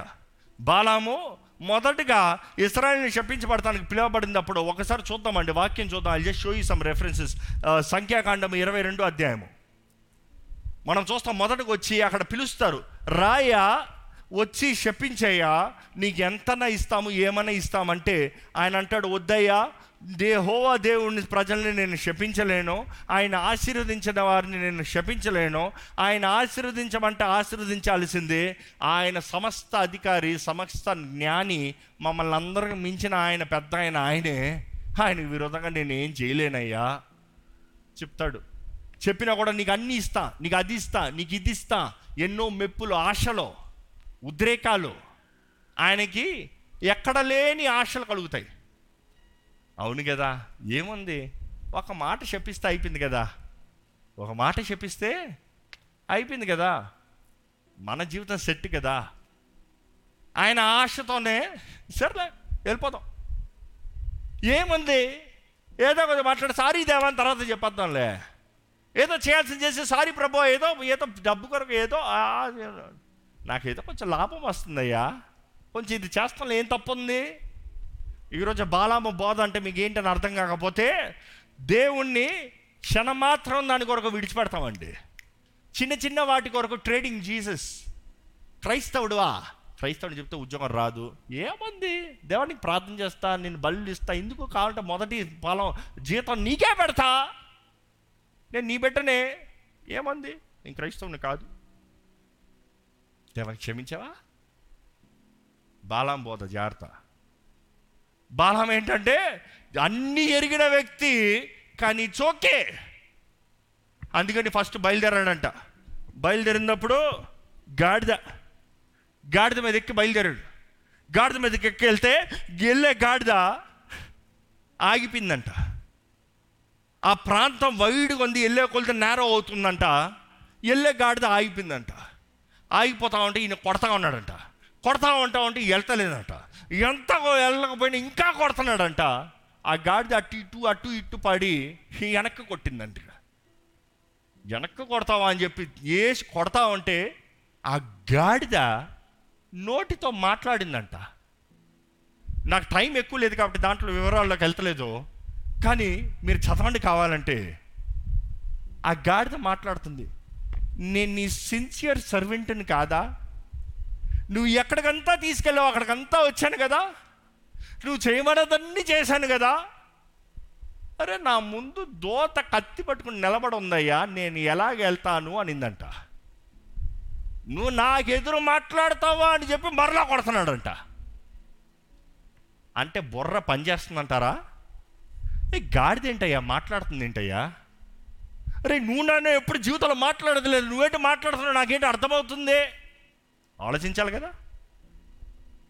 ఎంతమంది ఇంట్లో కుక్క పిల్లలు ఉన్నాయి, చేతులు ఎత్తండి. కొంతమంది ఇంట్లో ఉన్నాయి, ఎప్పుడు ద అనేది సడన్గా ఏ ఎప్పుడు నీకు మేమేనా, ఏ నా మాట్లాడలేవా, నాకు రాదనుకుంటున్నావా అనింది అనుకో, కుక్క మాట్లాడుతుంది ఏంటి అంత ఎందుకండి. కొన్ని కుక్కలు పేర్లు పలుకుతాయి, హలో అంటది, ఏ నా కుక్క హలో అనింది అంటారు, ఏ అది స్పష్టంగా అర్థమయ్యేలాగా మాట్లాడుతుంది, ఈయనకి ఇంకా బుర్ర పనిచేయట్లా, ఏంటిది అంటలే, ఎదురు మాట్లాడతావు నాకు అని కొడుతున్నాడు. అంటే ఒకసారి హౌ డెస్పరేట్ హీ ఇస్, ఎంతగా ఆయన డెస్పరేట్గా ఉన్నాడు. ఆయనకి ధనం కావాలని, ఆయనకి కావాల్సింది పొందుకోవాలని. ఈరోజు కొంతమంది ఉన్నారండి ఎలాంటి బాలాంబు బోధలు, క్రైస్తవులను పిలబడతారు కానీ వాళ్ళకి అనుకుంది పొందుకుంటానికి లంచమా తీసుకొచ్చలే, పర్వాలేదులే, క్షమాపణ అడుక్కొచ్చలే, క్షమిస్తాడు దేవుడు, క్షమించే దేవుడు. ఏది ఇదా చెప్పేద్దాం, అబద్ధమా చెప్పేద్దాం, ఇట్ ఇస్ ఓకే, వద్దయ్యా లంచం వద్దయ్యా, కుష్ఠరోగం వస్తుంది, పర్లా పర్లా. మా నాన్నగారు ఎప్పుడు చెప్తా ఉంటారండి, మా తాతగారు గురించి సాక్ష్యం, it really touched me and encouraged me. ఆయన రక్షణ పొందేంత వరకు ఎంతో లంచాలు తీసుకునేవారు, హీ వాజ్ ఇంజనీర్. కానీ ఆయన రక్షణ పొందిన తర్వాత he became a strict officer ఎప్పుడు లంచం తీసుకోడంట. ఒకసారి ఆయన లంచం తీసుకుంటానికి లంచం ఇస్తానికి కొంతమంది వచ్చి ఏదో సమ్ ప్రాజెక్ట్ శాంక్షన్ చేసుకుంటారు. మా నాన్నగారు అక్కడే కూర్చుని ఉన్నారంట. మా నాన్నగారు అక్కడే కూర్చుండేటప్పుడు మా తాతగారి దగ్గరకు వచ్చి, అయ్యా మాకు ఎలాగైనా ఇది శాంక్షన్ చేయండి అయ్యా, ఇదిగో ఇది తీసుకోండి తబిట్టి తీసుకోండి, ఇది తీసుకొని శాంక్షన్ చేయండి, వద్దయ్యా వద్దు నేను తీసుకోండి నేను క్రైస్తవుని, ఏం పర్లేదు సార్ తీసుకోండి సార్, వద్దొద్దు నేను క్రైస్తవుని అని అలాంటి పనులు చేయండి నేను తీసుకుని, మీకు పిల్లలు ఉన్నారు సార్, పిల్లలు ఎలా బ్రతుకుతారు, మీకు అంతమంది పిల్లలు ఉన్నారంట కదా, తీసుకోండి సార్. ఆయన్ని మరలా తీసుకోండి తీసుకోండి అంటే ఆయన ఒకటన్నాడంట, సరే ఇవ్వండి అయ్యా నాకు కుష్ఠరోగం వస్తుంది, ఇవ్వండి అయ్యా నాకు కుష్ఠరోగం రావాలంటే తీసుకుంటాను రా, ఇవ్వండి అయ్యా అన్నాడు. అయ్యో అలాంటి ఏ క్రీస్తుని ఎరిగిన తర్వాత మరలా తెలిసి తెలిసి పాపం చేస్తే రాదా, చెయ్యి పాపం చేస్తా నరికేమన్నాడు దేవుడు. రెండు చేతులు పెట్టుకుని నరకంలోకి వెళ్తాను కదా, ఒక చేతితో పరలోకంకి వెళ్తాం బెటర్ అంటే, అందుకనే నరికేమని కాదు, it is your spiritual death, no I won't take, it is not me, it is not I, ఈ బాణం అయితే నాకు కావాలి. ఎంతసేపటికి అర్థం కాకపోతే ఇంకా దేవుడు మనోనేత్రాలను తెరిచాడంట. తెరిచేటప్పటికి దోత ఖడ్గం పట్టుకుని నిలబడుందంట, కత్తి తీసి రెడీగా ఉందంట. అప్పటికి ఆయన అయ్యో బాబోయ్, ఇదంటే మనుషుడికి ఎప్పుడు తెలుసా బుద్ధి వస్తుంది, చస్తాండ్రా అనేటప్పుడు బుద్ధి వస్తుంది అంతే కదా, చావు వస్తే కానీ మనుషుడికి భయం రాదంట. చావుని ఫేస్ చేసేటప్పుడు అప్పుడు నీకేమైనా ఇస్తా. అందుకే దొంగతనం చేసేవారు చూడండి, కూతురుగా ఎవరా అంటే ఎవరు, కొట్టినా ఎవరు, నేను అవ్వను, కత్తి తీసిపెట్టు ఇస్తాడు. ఎందుకు, చావు, ద ఫియర్ ఆఫ్ డెత్. అక్కడ కూడా దేవుడు అంటాడు, ఈ నీ స్ట్రాటజీ నాకు బాగా తెలుసులే, నీకు బొర్ర పని చేయకపోతే ఆ బొర్రను పని చేయించాలంటే నాకేం తెలుసు, కత్తి తీసి పెడతాను నీ దగ్గర. ఈరోజు దేవుడు కూడా కొన్నిసార్లు మనకి బుద్ధి తీసుకొస్తానికి కత్తి పెడతాడండి. అంటే మనం చేసే పనులు దేవుడికి విరోధంగా చేస్తూ ఉంటే ఒక దెబ్బ కొడతాడు, ఎక్కడున్నావయ్యా, ఏం చేస్తున్నావు, నీ జీవితం ఏంటి, ఎవరు నువ్వు, ఎక్కడున్నావు నువ్వు, ఏంటి నువ్వు చేసే, చస్తా ఎవరే అవుతాయి, మరణ పడక్కి తీసుకెళ్తాడు. దేవా నీ బిడ్డనే కదా, నేను ఎందుకు మరణ పడక్కి వెళ్ళాలి. దేవుడు అంటే బుద్ధి తెచ్చుకోవాల్సిన సమయం వచ్చింది, బుద్ధి తెచ్చుకో, జీవితాన్ని సరిదిద్దుకో. మనం చూస్తాము అక్కడ ఆయన పశ్చాత్తాపడతాడంట అండి. ఈ పాయింట్ చాలామంది మిస్ అయిపోతారు. వాక్యం చదివితే తెలియజేయబడుతుంది, he will say sorry lord, నన్ను క్షమించయ్యా, నేను వెళ్ళిపోతా, నేను బుద్ధి తెచ్చుకున్నా, నేను వెళ్ళిపోతాను, తప్పు అయిపోయింది. ఎందుకంటే చావు దగ్గరకు వస్తుంది కదా బుద్ధి అందరికీ. చాలామంది కోవిడ్ వచ్చినప్పుడు ఇంకా మరణ పడక దగ్గరికి వెళ్ళి ఇంకా చస్తాడరా, ఆక్సిజన్లు మూతుల్లో పెట్టి ఇంకా ముక్కుల్లో పెట్టి ఇంకా చచ్చి ఆక్సిజన్ సాచురేషన్ పడిపోతుంది. దేవా నాకు ఇంకొక అవకాశం అవ్వా, బ్రతుకుతాను కొరవా, ఇప్పుడు పెద్దడు చేయని కార్యాలు చేస్తా, అలాంటి క్రమం కలుతా, నీకు చేస్తా చేస్తా బాగున్నారు. ఇప్పుడు చాలా పనులు ఉన్నాయి, కోవిడ్కి అఫెక్ట్ అయ్యి హాస్పిటల్ పడ్డాం కదా, టైం లేదు, అవన్నీ కోపం చేయాలి కదా, అందుకని ఆదివారం కూడా ఆలయానికి వస్తాను, టైం లేదు. దేవుడు ఇంకొకసారి ఎత్తాడు మేము, జాగ్రత్త. ఈరోజు చాలామంది మరణం వస్తే కానీ బుద్ధి తెచ్చుకోరు. సమయం ఉన్నదప్పుడే జీవితాన్ని చక్కబెట్టుకోవాలండి. బాలం దగ్గరికి వస్తే ఆయన కథ ఇలాగ ఉంటుంది, దేవా నేను తిరిగి వెళ్ళిపోతానయ్యా, నేను జీవితాన్ని బాగు చేసుకుంటాను ప్రభువా, rabi can you just fix this for me please, బుద్ధి జీవితాన్ని బాగు చేసుకుంటానయ్యా, నేను వెళ్ళిపోతానంటే దేవుడు అన్నాడు, సరే బయలుదేరి వచ్చావు కదా, నేను వేరే ప్లాన్ తీసుకొస్తా, నీవు నాశనం చేస్తానికి వస్తానన్నావు నా ప్రజల్ని, ఆ రాజు నా ప్రజల్ని నాశనం చేస్తానికి నిన్ను తీసుకొచ్చాడు, రప్పిస్తున్నాడు, కానీ నువ్వు వెళ్ళాలి నాశనం చేస్తానికి కాదు, ఆశీర్వదిస్తానికి. నమ్మేవారు హల్లెలూయా చెప్తామా? ఏమర్థమైంది మీకు? అపవాది మనల్ని నాశనం చేస్తానికి ఒక పన్నాగం పన్ని ఆ ప్రయత్నాలు చేస్తూ ఉంటే దేవుడు అంటాడు, ఆ ప్రయత్నాలు ఆపుతానికి కాదు, ఆ అపవాది నీకు నాశనాన్ని తీసుకొస్తే ఆ నాశనం నీకు ఆశీర్వాదంగా మారేలాగా చేస్తాను నేను. అదండి దేవుడు చేసే పని. మన దేవుడు అంత గొప్ప దేవుడు అండి. మన దేవుడు మన జీవితంలో కీడును అనుమతించాడని భయపడాల్సిన అవసరం లేదు. ప్రతి కీడును మేలు కొరకే మేలుగా మారుస్తాడు. దేవుని వాక్యంలో తెలియజేయబడుతుంది రోమన్స్ 8:28 సమస్తము సమకూర్చి జరిగిస్తాడంట. అంటే ఏది ఎట్లయినా కూడా సరే fine, I can refit it, I can reschedule it, reshape it. అపో అది ఇట్లా తెచ్చాడా అయితే ఇట్లా మేలు చేస్తా, ఇట్లా తెచ్చాడా ఇట్లా మేలు చేస్తా. నేను అందుకని ఎప్పుడు మా టీంతో చెప్తా ఉంటాను, కీడు ఎప్పుడు వచ్చినా కూడా అది మన మేలు కొరకే దేవుడు అనుమతించాడు, మనకి మేలు చేస్తున్నాడు, దేవుడు ఆనందిద్దాం. కీడును చూసి భయపడద్దు. కీడు వస్తుంది, ఎన్నో కీడులు వస్తాయి. ఎంతమంది కూడా ఉన్నవారు సాక్షి చెప్పగలుగుతారండి, నా జీవితంలో ఎన్నో కీడులు వచ్చాయి కానీ ప్రతి కీడు నాకు ఆశీర్వాదంగా మారిందన్నవారు హల్లెలూయా ధైర్యంగా చెప్పండి. వావ్, నా జీవితం అనుకున్నా, మీ జీవితం ఉన్నా, మన జీవితంలో ఏదో పోరాటం అనుకుంటాం కానీ దేవుడు అంటాడు it's for your good, it's for your good, it's for your good. ఇంకోసారి ఎవరైనా సరే నేను కీడు కష్టం శ్రమలు అన్నారు అనుకో, మీకు ఆశీర్వాదం దీవెన మేలు అని చెప్పండి యేసు నామములో. Because our God is all powerful. మనం చూస్తాం ఈ బాలాం బుద్ధి ఏంటంటే పశ్చాత్తాపడ్డాడు, బాగానే ఉంది. దేవుడు అన్నాడు పోయి ఆశీర్వదించన్నాడు, బాగానే ఉంది. వెళ్ళాడు, రాజు అంతా ఇశ్రాయేలును చూపించి ఇంకో అమోనీయుల రాజు అన్ని రాజులు కలిసి ఇదిగోండి అయ్యా శపించు, ఇదిగో ఈ బలిపీఠం దగ్గరకు వస్తా, ఈ బలికి ఇస్తాను, బాల్ దేవత దగ్గర బలి ఇస్తాను, ఇక్కడ ఈ సువాసన బలి ఇచ్చిన తర్వాత నువ్వు చేతులెత్తి శపిస్తాం ప్రారంభించు అన్నాడట. ఆయన అన్నాడట నేను శపించలేనయ్యా, కానీ ఈయన అంటున్నాడు నువ్వు శపించాలి. బుద్ధి మారిపోయిందా అర్థం కావట్లే. ఆయనకి ఏమైందో తెలియదు కానీ ఆయన చేతులెత్తి నోరు తెరిచాడంట. ఆయన నోటి నుండి ఒక్క శాపపు మాట రాలేదంట, కేవలం ఆశీర్వాదాలే వచ్చాయంట. ఆయన శపిద్దాం అనుకున్న ప్రతిసారి ఆశీర్వాదము, మొదటిసారి శపిద్దాం అనుకుంటే ఆశీర్వాదం. ఆ రాజు అన్నాడంట లేదు లేదు లేదు, బాలక అన్నాడు ఎక్కడ కాదు, మేబీ అక్కడికి వెళ్ళి బలిస్తే మీ దేవుడు అనుమతిస్తాడేమో వారిని శపిస్తానికి, అక్కడికి వెళ్ళి బలిద్దామని ఇంకో చోట బలిచ్చాడంట. మరలా శపించంట, మరలా చేతులైతే ఆశీర్వదిస్తాడంట. ఇంకా రాజుకు కోపం వచ్చి ఈయన ఆశీర్వదిస్తా ఉంటే చేతులు కొట్టాడంట. ఏయ్ దెబ్బ, శపించి వాడిని తీసుకొట్టాను, నువ్వేందా ఆశీర్వదిస్తున్నావా అని అన్నాడంట. దీన్నే ముందే చెప్పాను కదా, దేవుడు ఆశీర్వదించిన వారిని ఎవ్వరూ శపించలేరు.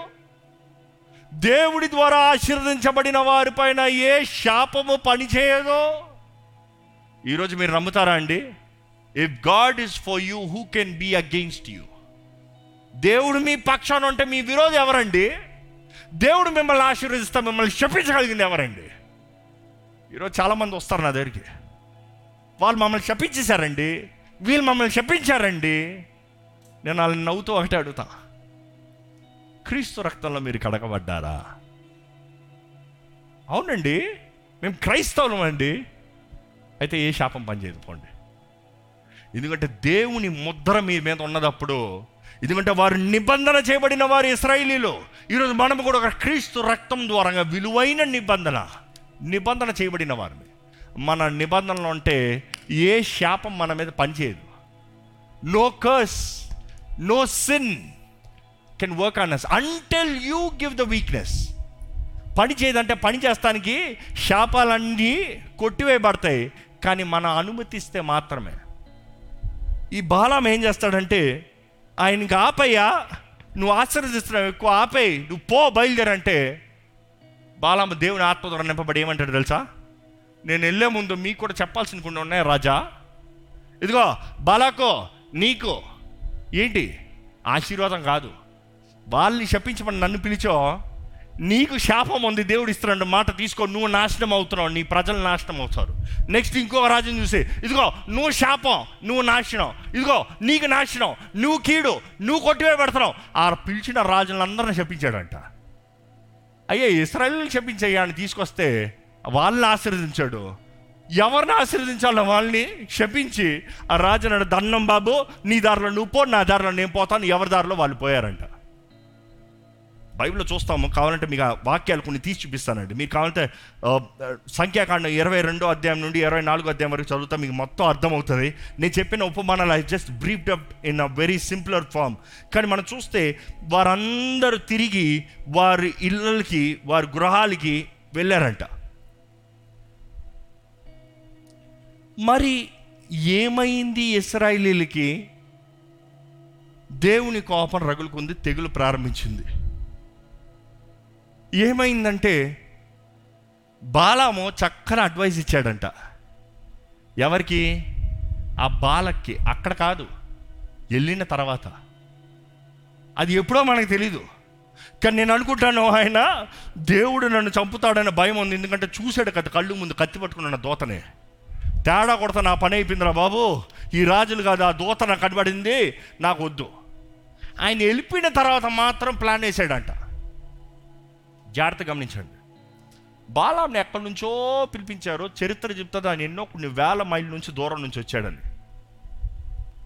కానీ తర్వాత బాలాం ఎక్కడున్నాడు తెలుసా? ఏ అమోనీలైతే ఆయన ఆహ్వానించారో అక్కడే నివసించాడంట. ఎందుకంటే ఆయన చచ్చింది కూడా అమోనీల మధ్య చచ్చాడంట. ఎలా చచ్చాడో కూడా వాక్యంలో ఉంటుంది. కానీ ఈయన ఎప్పుడు ఇచ్చాడు అడ్వైజు? బాలాకి మంచి అడ్వైజ్ ఇచ్చాడంట. ఏంటి ఆ మంచి అడ్వైజు? పాపపు అడ్వైజు. అయ్యా, ఈ ప్రజలని మనం చంపుతాం కుదరదు, పోరాడతాం కుదరదు. We can never fight them, we can never defeat them, we can never curse them, because their God is all powerful. ఆ దేవుడితో పెట్టుకుంటే ఎప్పుడు కావదు. కానీ వారిని వారు దేవునికి విరోధంగా తిప్పితే వాడు దేవుడే వారిని చంపేస్తాడు. మనం చంపాల్సిన అవసరం లేదు. వాళ్ళు దేవుడే వారిని శిక్షిస్తాడు, వాళ్ళు దేవుడే వాళ్ళని కొడతాడు. ఈరోజు ఎంతోమంది జీవితాల్లో అపవాది మిమ్మల్ని కొడతలేదు, దేవుడే కొడుతున్నాడేమో. ఎందుకు? ఏమైంది? బాలాం ఇచ్చిన అడ్వైజ్ ఏంటంటే, మీ మోయాబులో ఉండి ఉన్న చక్కని సుందరమైన అందమైన స్త్రీల్ని వారి దగ్గర పంపించండి. వారి దగ్గర పంపించి వారితో వ్యభిచారం చేయనట్లుగా, ఫోర్నికేషన్, అడల్టరీ, సెక్షువల్ సిన్, అదే సమయంలో ఏంటి, వారిని వివాహం చేసుకోమన్నాడు. కావాలంటే చేసుకుని వాళ్ళని ట్రాప్ చేయండి. ట్రాప్ చేసిన తర్వాత వాళ్ళని సెడ్యూస్ చేసి ట్రాప్ చేసిన తర్వాత లాక్ అయిపోయారు కదా, మీ దేవతల్ని మొక్కేలాగా చేయండి. ఐడాలిటరీ. మీ దేవతలను వారు మొక్కితే వారు దేవుడు ఒప్పుకోడు. ఎందుకంటే నేను తప్ప మీకు వేరొక దేవుడు ఉండకూడదని ఆయనే చెప్పాడు. చెప్పిన రోజున మొదటి ఆజ్ఞ వారిని నీవేమే, కాబట్టి వారికి తెగులు ప్రారంభమవుతుంది. మంచి స్కెచ్ చేశాడు, అడ్వైస్ ఇచ్చాడు, సెటిల్ అయిపోయాడు అనేది కూడా కనబడుతుంది. వారి మధ్య సెటిల్ అయిపోయాడు, రాజులతోనే సెటిల్ అయిపోయాడు. He was a wise man, astrologer, sorcerer. కానీ మనం చూస్తాము అదే రీతిగా ఎప్పుడైతే ఆ పాపము ఆ టెన్స్లోకి ప్రవేశించిందో దేవుని తెగులు ప్రారంభించిందండి, కోపం ప్రారంభించిందండి. మనుషులు చనిపోతాం ప్రారంభించారు. ఇంచుమించు 24,000 మంది మరణించారంట. కానీ ఆ తెగులు ఎలాగ అంతమైంది? ఎలాగ? హౌ అందరూ వారు దేవునితో చేసిన నిబంధన మరచి శరీరాశ, నేత్రాశ, జీవపు డంబం. ఏంటి? శరీరాశ వచ్చి కామ సంబంధమైన, నేత్రాశ సుందరమైన అమ్మాయి, ఓ బాగుంది, నైస్. జీవపు డంబం ఏముంది? క్షమాపణ అడుక్కోవచ్చులే, ఎల్లో ఒక బలి ఇస్తే శుద్ధుని అయిపోతాను, అంతే కదా. ఎందుకంటే ఆ రోజు పాత నిబంధనలో వారి మధ్య ఏముంది? మందసభ పెట్టుంది. మందసభ పెట్టుందండి ఏంటి? క్షమాపణ కూడా ఉంది. నువ్వు ఏ తప్పు చేసినా ఒక బలి ఇస్తే అయిపోయింది పని, బలి ఇచ్చుకో, అంత సెట్ చేసుకో. ఈరోజు పాపం చేసేద్దాం. ఈరోజు ఈ స్ట్రాటజీలు ఈరోజు కూడా ఆలయాలు ఎంత పనిచేస్తాయండి. దుఃఖకరమైన విషయము, సాటర్డే బార్కి వెళ్తారు, ఫ్రైడే క్లబ్కి వెళ్తారు, సండే సర్వీస్కి వస్తారు, దేవా పాపిని క్షమించుకో అంటారు. వారంలో వ్యభిచారపు కార్యాలు చేస్తారు, మోహపు చూపులు చూస్తారు, పోర్నోగ్రఫీ. ఈరోజు వ్యభిచారం అన్నప్పుడు దేహాలతో చేసేవారు చాలామంది ఉన్నారులే. కానీ అందరా యేసుప్రభు అన్నాడు, ఒక స్త్రీని మోహపు చూపుతో చూసినప్పుడే నువ్వు వ్యభిచారం చేసినట్టేనయ్యా. It is because your spiritual eyes have committed sin. దేవుడు అంటున్నాడు, నీవు నా నిబంధనను దాటావా, శిక్షక పాత్రుడు. కొన్ని వారాల ముందు మనం ధ్యానించాం, ఎక్కడైతే నిబంధన ఉందో అక్కడే శిక్ష ఉంది. దేర్ ఇస్ అ కర్స్, ఉగ్రత, శాపం. నిబంధన లేకపోతే శాపం అనేది లేదు. ఈరోజు మనం అనుకుంటున్నాం నిబంధనలు ఉన్నాం కాబట్టి నాకు శాపం లేదని. నిబంధనలో సరిగా జీవించినంత వరకు ఏ శాపం లేదు. నిబంధనలో ఉండి విచ్చలవిడి జీవితాన్ని జీవించామా శాపగ్రస్తులు. మీ జాగ్రత్త, దేవుని వాక్యం కూడా తెలియజేస్తుంది స్పష్టంగా. మనం చూస్తామండి, దేవుని కోపాన్ని రేపుతూ, దేవుని బాధపరుస్తూ అక్కడ పాపం వెళ్తా ఉంటే the tent of the meeting, tent of the meeting దగ్గర యాజకులందరూ వచ్చి ఏడుపుతో మొరపెడుతూ బాధతో, దేవా ఏం చేయమంటావయ్యా, ఎందుకయ్యా తెలియట్లేదు, అర్థం కావట్లే, ఏడుస్తూ ఉంటే ఒకడు అప్పుడే సిమోనైట్ అంట, ఈజ్ అ స్పెషల్. అదే సమయంలో ఒక chief tribe daughter Ammonite, Simonite Ammonite కలిసి ఆనందంతో ఎక్కిరించుకుంటూ నవ్వుకుంటూ యాజకులు ఏడుస్తూ ఉంటే వెళ్ళారంట టెంట్ లోపటికి, ఇంకో టెంట్ లోపటికి పాపం చేస్తానికి. అందరూ ఏడుస్తూ ఉన్నారు, వీళ్ళేమో నువ్వు ఎంత ఏడిచినా నా బ్రతుకు నాదే, నా సుఖం నాదే. ఒక్కడికి రోషం వచ్చిందంట అండి. ఎవరా ఒకడు, అహరోను కుమారుడు లేచాడు, ఈటను తీశాడంట, వెళ్ళి ఈటను తీసుకొచ్చి ఆ టెంట్లోకి వెళ్ళి వారు పాపం చేస్తూ ఉంటే దించాడంట. దింపు యాజకుడు కుమారుడు ఏం చేశాడంటే ఈటను దింపికి ఇద్దరులోంచి దిగిపోయిందంట. ఇద్దరులోంచి ఈట దిగినప్పుడు తెగులు ఆగిందంట. దేవుడు మోషేతో అన్నాడు, నా కొరకు రోషం కలిగినవాడు, నా కొరకు రోషం కలిగినాడు, నాకు ఏది ఇష్టం లేదో తను ఎరిగొన్నాడు. He's ready to condemn and stop what is against me. ఈరోజు క్రీస్తు కొరకు నిలబడతానికి మీరు సిద్ధమా అండి? ఈరోజు సంఘం అంటుంది నాకు ఇందుకు వచ్చిన గొడవ, ఎవరు ఏం చేస్తే నాకు ఇందుకు వచ్చిందిలే, మన గొడవేదో మనం చూసుకోదాం, ఎవరిని దూషించకూడదు, ఎవరిని తిట్టకూడదు, ఎవరిని తీర్పు తీర్చకూడదు. పాపం పాపమే. ఆలయంలో పాపం ఏంటి నాకు అర్థం కాదు. ఆలయంలో పాపం చేస్తాంట, నోరు మూసుకుంటున్నా, తెగులండి, తెగులు తెగులు. ఈరోజు అదే జరుగుతుంది, ఎక్కడ చూసినా తెగులు. బాలాము బోధ ఏంటి? It is okay. నీ సొంత ఆశలకి ఏం చేసుకున్నా ఓకే, ఇట్ ఈస్ ఓకే. దేవుడు అంటున్నాడు ఈ బాలాము బోధ, ఈ బాలాము బోధ, ఈ బాలాము బోధ అనేటప్పుడు యూ హ్యావ్ టు అండర్స్టాండ్. బాలాము బోధ అనేటప్పుడు కొంచెం పాపం తప్పు కాదు అన్నట్టు చెప్తానంట. గలితీల 5:9 ప్రకారం ఏంటి? కొంచెం పాపం తప్పు కాదులే, కొంచెం పాపం ఇట్ ఇస్ ఓకే. అదే సమయంలో అది నీ ఆర్థిక లేకపోతే శారీరక, ఇది ఫినాన్షియల్, పర్సనల్ బెనిఫిట్స్ ఇన్వాల్వ్డ్ అయితే తప్పే కాదు. దాని గురించి వివరించాలంటే 1 తిమోతి 6:5 ఉంటుంది. ఏంటి? కొంచెం సుఖభోగాల కొరకు పర్వాలేదులే, it is okay, it is okay. ఏంటి? కొంచెం లంచం తీసుకుంటే నా పిల్లోడు ఫీజు కట్టుకోవచ్చు, పర్వాలేదులే, ఏ తప్పు లేదులే, ఏముంది, ఈ తప్పుడు సైన్ వేస్తే అయిపోతుందిలే, పర్వాలేదులే, ఏ అబద్ధం చెప్పి ప్రమోషన్ వస్తే పర్వాలేదులే, తప్పు లేదులే, ఏ ఇదేదో కాపీ కొట్టి చీట్ చేస్తే పర్వాలేదులే, తప్పు లేదులే, ఏముంది, దేవుడు నా మహిమ, దేవుడు నన్ను పాస్ చేశాడు అని చెప్పుకోవచ్చు. బాలాము బోధ. జాగ్రత్త, సిన్ ఇస్ సిన్, పాపం పాపమే, తక్కువ పాపం ఎక్కువ పాపం లేదు దేవుని దృష్టిలో, పాపం పాపమే. ఈరోజు మీలో పాపం ఉంటే దేవుడు అంటాడు బాలాం బోధ మీలో ఉంటే బయటికి రా, విడిచిపెట్టు, నేను తుడిచి వేస్తా ముందు విడిచిపెట్టు, తెగులు నీ మీద వస్తా ముందు విడిచిపెట్టు.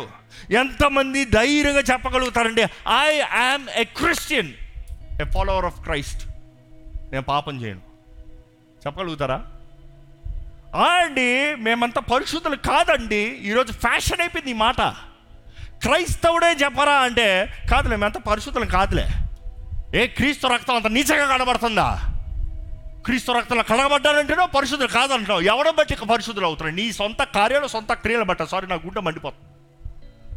క్రీస్తు రక్తం కడిగి పరిశుద్ధపరిచిన తర్వాత నేను పరిశుద్ధుని కాదన్నవాడు సాతాండు కాదాడు. క్రీస్తు రక్తాన్ని అవమానపరుస్తున్నారండి. క్రీస్తు రక్తం కడగబోతే పరిశుద్ధుడు కాదు. రక్షణ పొందిన తర్వాత క్రీస్తు రక్తం ద్వారా పరిశుద్ధపరచబడిన వారిని. You are not by your works, through grace you are saved. అనుగ్రహించిన పరిశుద్ధతను కాపాడుకోవాల్సిన పని నీది. పరిశుద్ధతను సంపాదించుకుంటాను నీ వల్ల కుదరదు. You cannot earn it by your works, but you have to protect what is been given to you. నీకు అనుగ్రహించబడింది జాగ్రత్తగా చూసుకోవాలి. ఈరోజు మోహము, ఎంతోమంది బాలాము బోధ, మాకంతా పర్వాలేదులేండి, ఏదో ఆదివారం we're fine, we're so called Christians, అందుకనే దేవుడు నా మనకు దూషణ, అందుకనే దేవుడు నా మనకు అవమానం, అందుకని ఆ రోజు కనబడిన పరిశుద్ధాత్మ కార్యాలు ఈరోజు సంఘంలో కనబడతలేదు. దేవుని ఆత్మ లేక కాదు, శక్తి లేక కాదు, ఆయన స్వరం వినబడక కాదు, మనుషులకి ఆశ లేదు, సిద్ధపాటు లేదు, ట్రైంగ్ టు ఫిట్ ఇన్. ఆ పరగంతో అదే ప్రాబ్లం. పరగం ఏంటంటే, అయ్యా ఇక్కడ బిజినెస్ ఉంది, దేవుళ్ళు ఉన్నారు, అన్నీ ఉన్నాయి, ఇంత మంచి జీవితాన్ని నేను కాదంటే నన్ను చంపేస్తారు, మాకు వ్యాపారం ఉండదు, తిండి ఉండదు, ఉద్యోగాలు ఉండవు, ఎలా బ్రతుకుతామైందా?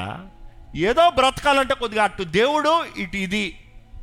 ఎంతోమంది ఆ రోజుల్లో క్రైస్తవులను పడబడేవారు చేసే మోస్ట్ ఆఫ్ ద పెద్ద తప్పు ఏంటి తెలుసా? ఉద్యోగాల్లో వారికి ఉన్న అధికారుల్ని, రోమన్ అధికారుల్ని మెప్పిస్తాం వరకు, రేయ్ ఈ రాత్రి పండగ ఉంది నువ్వు రావాలంటే వస్తాడంట, రేయ్ వెళ్ళి పూజవరా అంటే ఇస్తాడంట, మొక్కరా అంటే మొక్కుతాడంట, చెయ్యి అంటే అన్నీ చేస్తాడంట. ఇందుకొరకు నా ఉద్యోగం ఉండాలి, నా ప్రాణం ఉండాలి, నా కుటుంబం ఉండాలి. ఈరోజు చాలామంది క్రైస్తవులు కూడా అదే పని చేస్తున్నారు. No big deal. మందు తీసిరారా, నేను తయాను క్రైస్తవుని చెప్పగలుగుతారా? తెరిచి పూజ చేయరా, నేను చేయను, నేను క్రైస్తవుని, నా దేవుని తప్ప నేను ఎవరికి మొక్కను చెప్పగలుగుతారా? లేకపోతే నా ఉద్యోగం పోతానండి. ఎవరు పెడతారండి బువ్వా? ఈ బువ్వ కాదు బ్రతికించేది, నిత్య జీవితము, దాని కొరకు పోరాడం అంటాడు దేవుడు. మనుషుడు మర్చిపోతున్నాడు సుఖభోగాలో.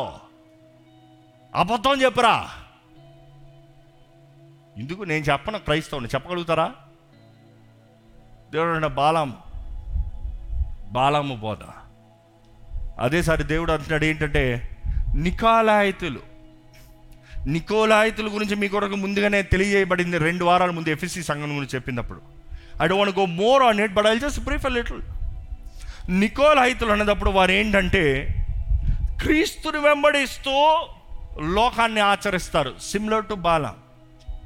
ఏంటి ఓవర్లాపింగ్? వాళ్ళు నేను ఒక్కసారి రక్షించబడ్డానంటే రక్షించబడినట్లే, ఒక్కసారి నా పేరు జీవగ్రంథంలో రాయబడిందంటే జీవగ్రంథంలో రాయబడినట్లే, ఇంకా నేను ఏం చేసినా పర్వాలేదు, కాబట్టి నేను పాపం చేసినా పర్వాలేదు, ఎందుకంటే నా పాపాల కొరకు క్రీస్తు మరణించాడు, నేను వెళ్ళి తాకినా పర్వాలేదు, యేసు ప్రభు నన్ను ముందుగానే క్షమించాడు, నేను చేయబోయే తప్పులన్నీ ఎరిగిన దేవుడు ముందుగానే క్షమించాడు, కాబట్టి నేను ఎన్ని తప్పులు చేసినా నాకు క్షమాపణే.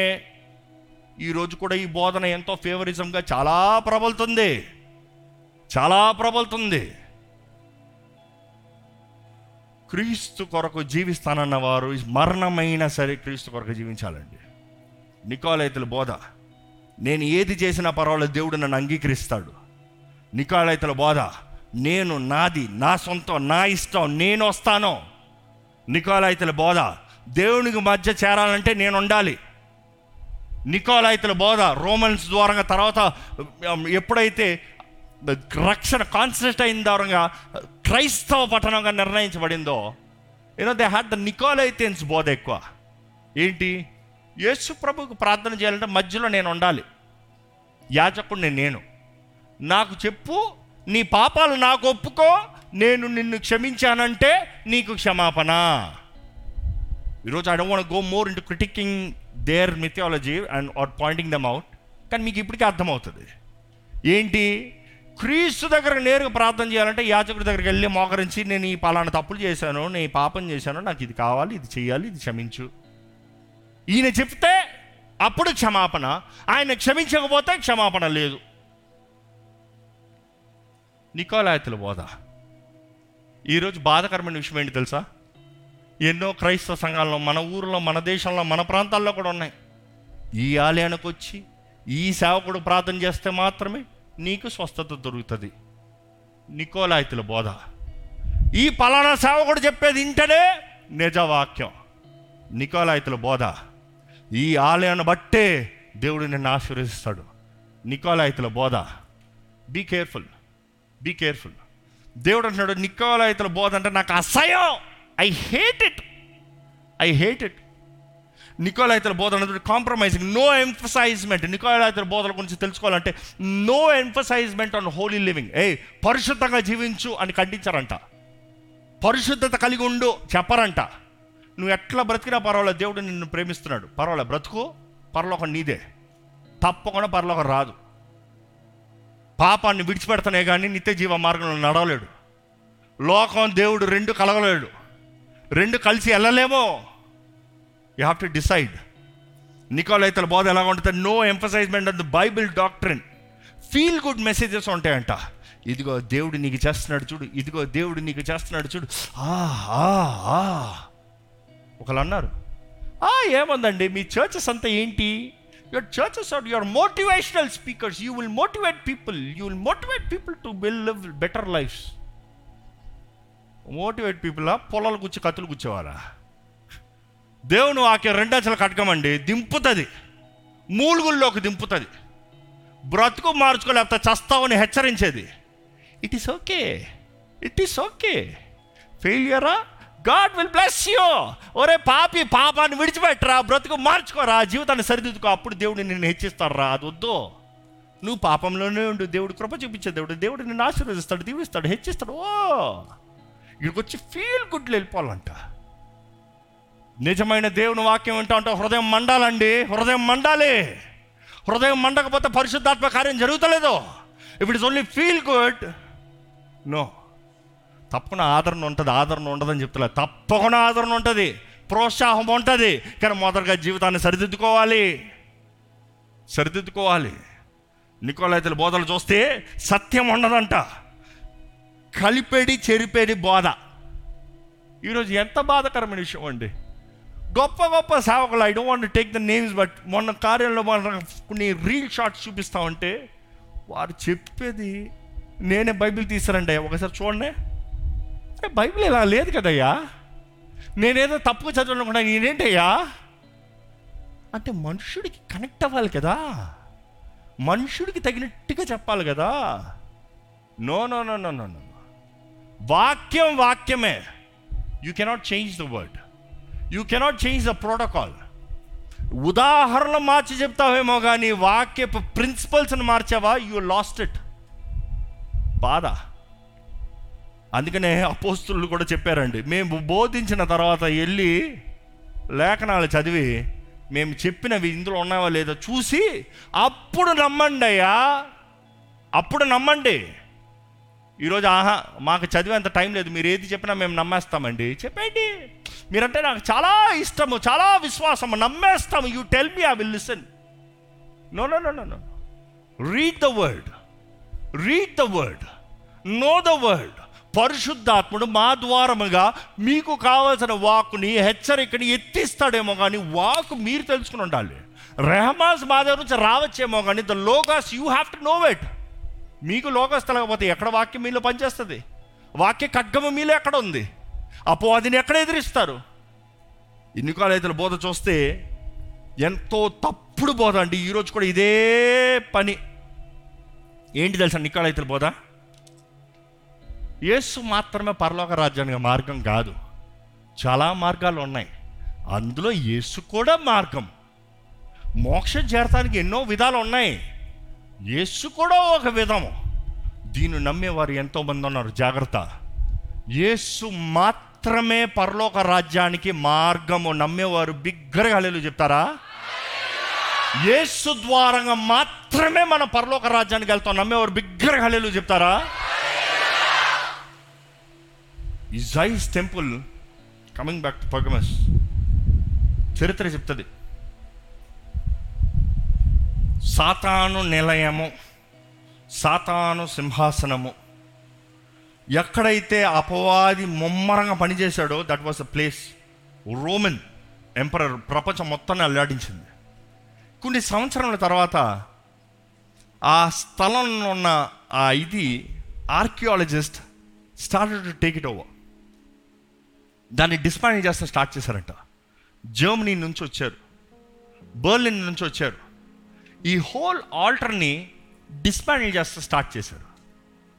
చక్కగా డిస్మాంటిల్ చేసి 18th century 1880లో దాన్ని బయటికి తీశారంట.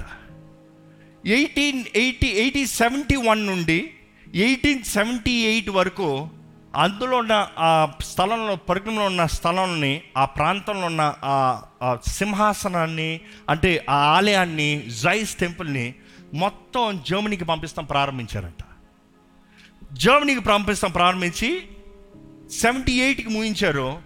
మరలా అక్కడ దాన్ని సెటప్ చేస్తాం ప్రారంభించారంట. దాన్ని సెటప్ చేసి ముగించేటప్పటికి కరెక్ట్గా సంవత్సరం 1889 సాతాను నిలయం జర్మనీలోకి వచ్చింది. జర్మనీలో ఆ నిలయం స్థిరపరచబడింది. అదే సంవత్సరం ఒక మనిషి పుట్టాడు. ఆ మనిషి ఆ సంవత్సరము పుట్టిన దానికి ఆ సింహాసనానికి ఎంతో లింక్ ఉందని చరిత్రకారులు చెప్తారు. ఆ మనిషి అక్కడ ఎదిగేటప్పుడు he was a different person above all. ఏ మనుషుడు అలాంటి కఠినమైన మనుషుడిగా చరిత్రలో ఎప్పుడు ఉండలేదంట. అసలు జైస్ టెంపుల్ చూస్తేనే క్రైస్తవులని నాశనం చేస్తానికి, క్రైస్తవుల్ని బలిస్తానికి ముఖ్యంగా అక్కడ కట్టింది. ఎందుకంటే అది తర్వాత కట్టింది. అది ఆ స్థలంలో చూసినప్పుడు ఎక్కడైతే ఇది దిగిందో అక్కడ 1914 నుండి 1918 వరకు గొప్ప ప్రపంచం మొత్తం టెర్రర్ చేసింది. ఇప్పటికే మీకు అర్థమై ఉంటుందేమో. ప్రపంచం మొత్తం స్టార్ట్ అయింది World War I and World War II. ఎక్కడి నుంచి, దేని వలన? World War మొత్తం ప్రారంభమైంది ఒక్క మనిషి ద్వారంగా. ఆ మనిషి బెర్లిన్. ఆ బెర్లిన్లో 1913 museum, do you have that picture? 1913 మ్యూజియంలో దింపారు. ఆ మనిషి ఎవరు తెలుసా? Adolf Hitler. హిట్లర్ తన టార్గెట్ అంతా ఏంటి తెలుసా? యూదుల్ని చంపాలి, దేవుని ప్రజలను నాశనం చేయాలి. 6 లక్షల మందిని చంపాడు. విషంలో వేసి గ్యాస్ విషపు పాయిజన్ గ్యాస్ ఇచ్చి చంపాడు. కత్తి ద్వారా చంపించాడు. రక్తపాతం చేయించాడు. Cruel man that the world has ever seen. అతడు చేసిన కుట్ర లేకపోతే శిక్ష విధానం ప్రపంచంలో ఎవరు చేయడంట. He was the dangerous dictator the world has ever seen till today. వాళ్ళు అంటారు, ఎప్పుడైతే సాతాను నిలయము ఆ 1930లో అక్కడ చూపించబడిందో, 1933లో హిట్లర్ డిక్టేటర్గా మారాడు. యాక్చువల్గా ఆయన డిక్టేటర్ అయినప్పుడు ఆయన అన్నాడంట, నాకు ఒక పోడియం ఉండాలి, నాకు ఒక స్టేజ్ ఉండాలి, నేను మాట్లాడితే ప్రపంచం మొత్తం నన్ను చూడాలి.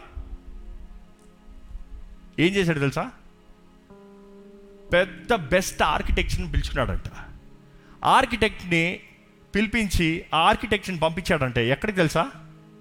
జైస్ టెంపుల్కి పంపించి ఆ స్థలం ఎలాగుంది, ఆలయం ఎలాగుంది, ఆ సింహాసనం ఎలాగుంది, నాకు ఆ టైప్లో కావాలి అని చెప్పి సపరేట్గా కట్టించుకున్నాడంట.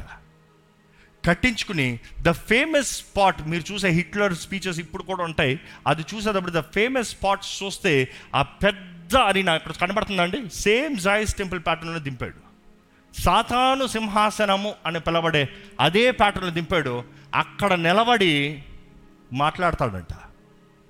అక్కడ నిలబడి మాట్లాడితే ఎలాగో ఒకప్పుడు రోమన్ అధికారి అక్కడ నుంచి మాట్లాడేటప్పుడు ప్రపంచం మొత్తం వినాలో, ఈయన మాట్లాడేటప్పుడు అలాగ ప్రపంచం మొత్తం వింటారంట. He was the most terrorous dangerous person, the most cruel dictator ever. దాని తర్వాత మనం చూస్తాము, క్రైస్తవుల్ని నాశనం చేద్దామన్న ప్రతి ఒక్కరూ. ఈరోజు హిట్లర్ అడ్రస్ ఉన్నాడా? నెపోలియన్ అడ్రస్ ఉన్నాడా? క్రీస్తుకి విరోధంగా పనిచేస్తానన్న వారు అడ్రస్ ఉన్నారా? ఒకటి చెప్తానండి, మనుషులు అందరు పోయారేమో కానీ క్రీస్తు ఆయన సంఘము ఈరోజు ఇంకా నిలిచి ఉన్నాం. Church is still very much alive. Church is very much present everywhere. ప్రపంచం మొత్తంలో సంఘం ఉంది. ఈ మాట చెప్పాలంటే సంఘం అనేటప్పుడు యేసు ప్రభు సిద్ధపరచుకున్న వధువు సంఘము. యేసు ప్రభు అంటున్నాడు, నేను దేవుణ్ణి, నేను రాజుని, నేను సర్వం, మీరు నా సంఘము. ఒకసారి can I have the Greek whole temples in the gallery? యేసు ప్రభు ప్రకటన గ్రంథంలో చెప్తున్నాడు, అయ్యా జైస్ కాదు రాజుల రాజు, రాజుల రాజు ఎవరు తెలుసా? యేసు ప్రభు అంటున్నాడు, నేను రాజుల రాజుని. పరలోకంలో ఆయనకి రాయబడి ఉంది ఏంటి తెలుసా? రాజుల రాజు.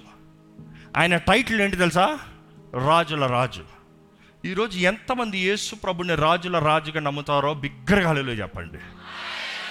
ప్రకటన గ్రంథం 17:14 చూస్తే ఆయన రాజుల రాజు, ప్రభుల ప్రభు. అదే సమయంలో ప్రకటన గ్రంథం 19:16 చూస్తే అక్కడ రాయబడి ఉంటుంది, he is the king of kings. ఆయన యుద్ధం ఆడటానికి వచ్చేటప్పుడు ఉంటుందంట, ఆయన తొడ మీద, ఆయన వస్త్రం మీద రాయబడి ఉంటుందంట, రాజుల రాజు, ప్రభుల ప్రభు అని రాయబడి ఉంటుందంట.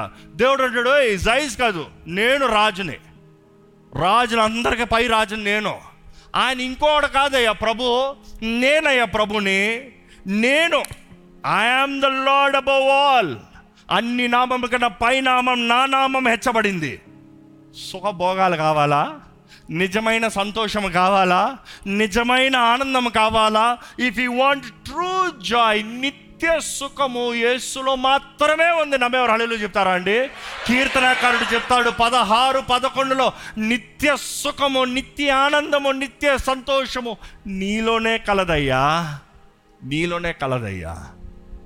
దేవుడు అంటాడు, యేసు ప్రభు I am the provider, not the డిటర్మై కాదు, ఆ స్త్రీ కాదు, ఆ దేవతను పిలబడేది కాదు, సహాయం ఇచ్చేది, నీకు తిండి పెట్టేది, నీ బల్ల మీద ఆహారాన్ని పెట్టేది. I am the provider.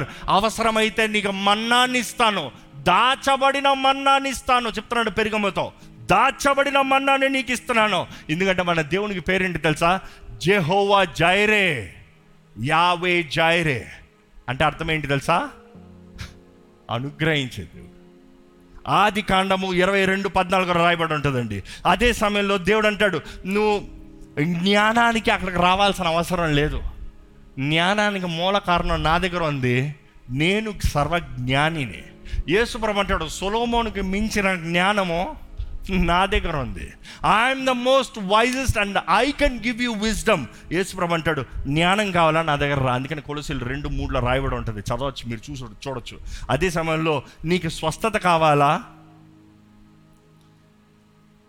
అక్కడ పాముల దగ్గరకు వచ్చి, ఆ పాముల దగ్గర అడిగి, అక్కడ మత్తులోకి వెళ్ళి నీకు ఏంటి జబ్బు తెలుసుకుని దానికి కావాల్సిన బలులు ఇచ్చి స్వస్థత పొందాల్సిన అవసరం లే.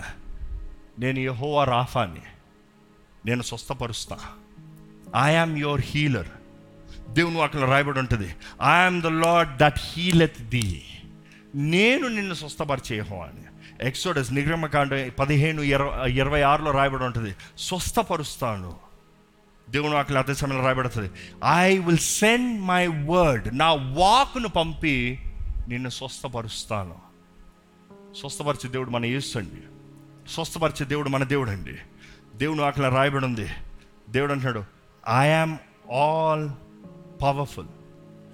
సమస్త శక్తి, అధికారము, బలము నా దగ్గర ఉంది. ఎలాగా ఆయనకి బలం వచ్చింది, ఎలాగా ఆయనకి అధికారం ఉంది, ఎలాగా ఆయన స్వస్థపరుస్తాడు, ఎలాగా ఆయన విమోచించగలుగుతాడు? Why that nobody else can do, he can do. ఎందుకంటే తన్ను తాను సమర్పించుకుని మన కొరకు బలిగా మారి, యెషయా 53:5 చదివితే, మనం అతిక్రమముల విషయమై మన దోషముల నిమిత్తమై ఆయన నలగొట్టబడ్డాడు, వెరగొట్టబడ్డాడు. మన అపరాధ శిక్ష అంతా ఆయన మీద మోపబడింది. మనకి కావాల్సిన సమాధానము ఆయన ద్వారంగా, ఆయన దెబ్బలు, ఆయన చేసిన సిలువ మరణ త్యాగం ద్వారంగా అనుగ్రహించబడింది. హీ సేయింగ్, నేను మరణించాను, నేను మృతున్నైతిని, కానీ ఇదిగో సజీవునై ఉన్నాను. ఫర్ ఎవర్, నిరంతరం. మరణపు అధికారం నా దగ్గర ఉంది, పాతాళపు తాళం చేతులు నా చేతుల్లో ఉన్నాయి, జీవ మరణం నా దగ్గర ఉంది.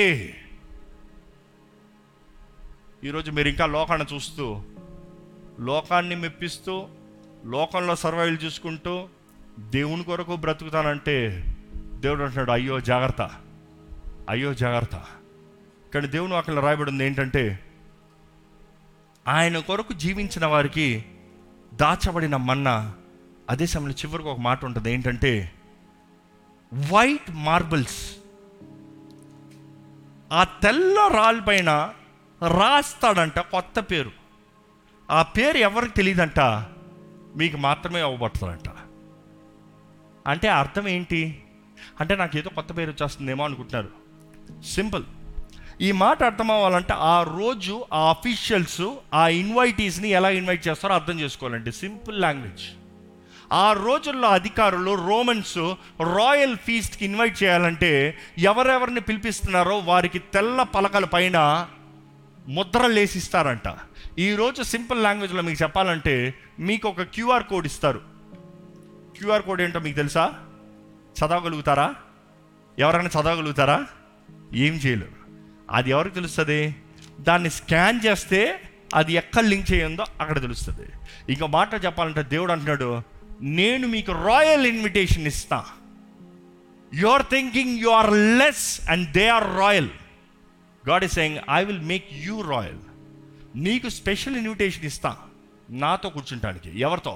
దేవాది దేవునితో, రాజాది రాజుతో, ప్రభుల ప్రభుతో, ఆ స్వస్థపరిచే దేవుడు యెహోవా రాఫా, యెహోవా షమ్మా, యెహోవా ఈరే, నేను, నాతో మీకు ఇన్విటేషన్ ఇస్తా. అంతవరకు సహించు, అంతవరకు సహించు.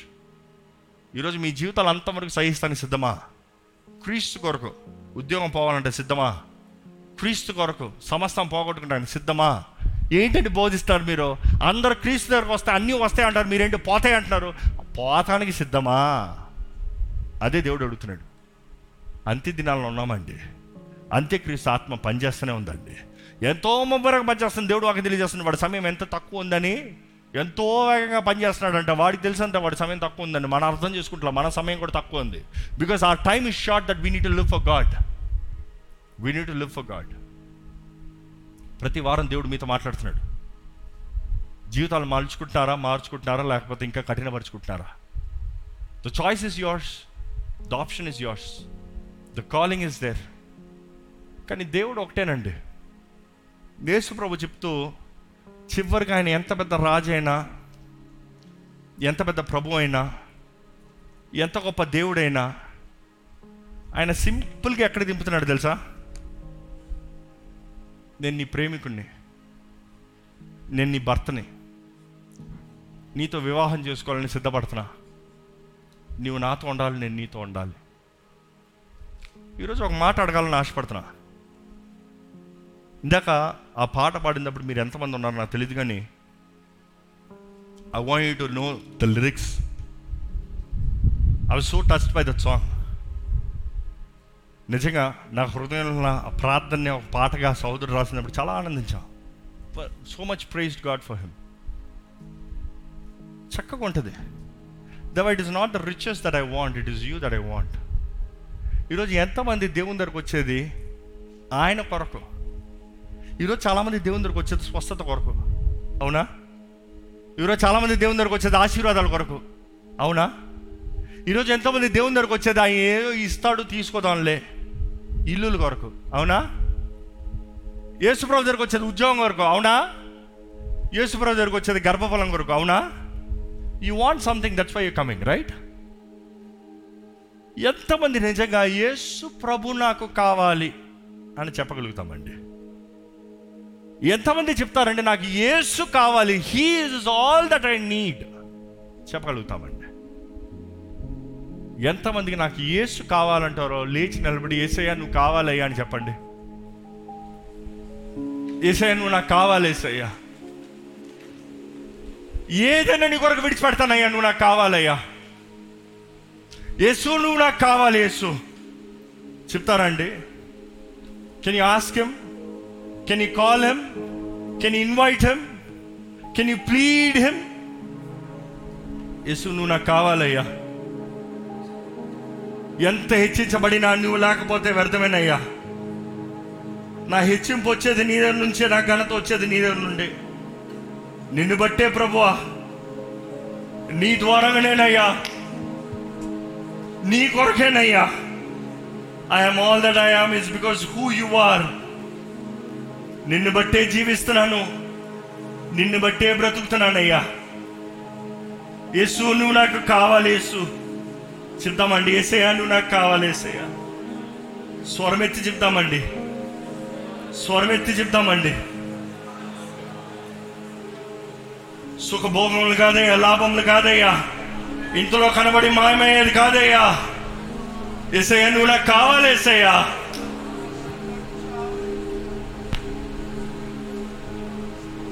దేవా నీ సన్నిధి వెతుకుతున్నాను, నీ సన్నిధి వెతుకుతున్నాను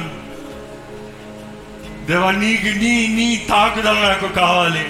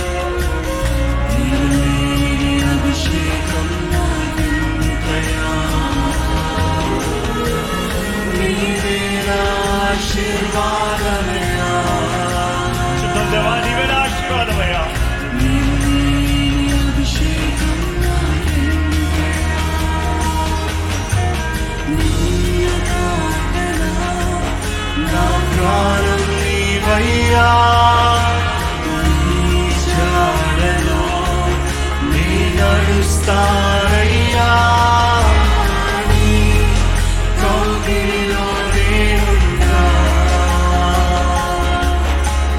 రా నా ప్రియసునా రా నా ప్రియసునా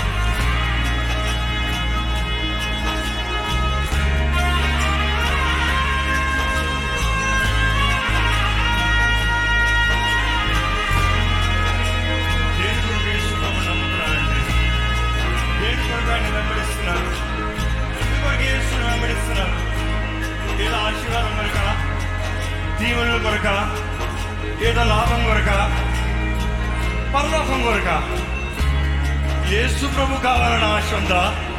లేకపోతే ఏదో లాభం కొరక యేసు ప్రభు కావాలని ఆశ ఉందా? యేసు ప్రభు మనల్ని కావాలని కోరుతున్నాడండి. He wants you. మీరు కావాలని ఆశపడుతున్నాడు యేసయ్య, మిమ్మల్ని కోరుతున్నాడు యేసయ్య.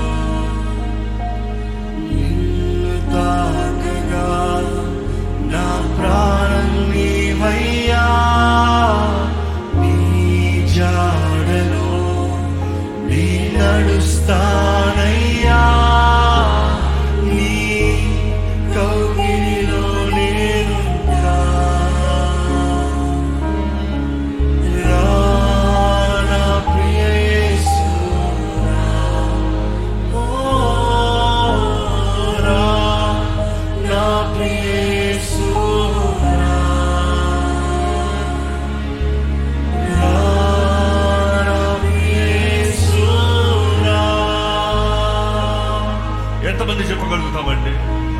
ఏసై నువ్వు రాయి అని కొరకు సిద్ధంగా ఉన్నానయ్యా, నువ్వు రాయేసే ఇప్పుడు రాయి ఎత్తబడతానయ్యా, నీ కొరకు ఎదురు చూస్తున్నాను ప్రభా, నువ్వు రావాలయ్యా, ఐ నీడ్ యు లార్డ్, యేసు నువ్వు కావాలయ్యా, ఈ తోకలు ఏమి కాదయ్యా, నువ్వు కావాలయ్యా, నీ సన్నిధిలో నేను ఉండాలయ్యా, నీ కొరకు ఎంతైనా జీవిస్తాను, ఎంతైనా పోరాడతానయ్యా, నీవే నా ప్రాణం, నీవే నా ఊపిరి, నీవే నా సర్వము, ఏసయ్య నీవేనయ్యా, నీవు కావాలయ్యా, నీవు లేని పరలోకం కూడా వ్యర్థమేనయ్యా,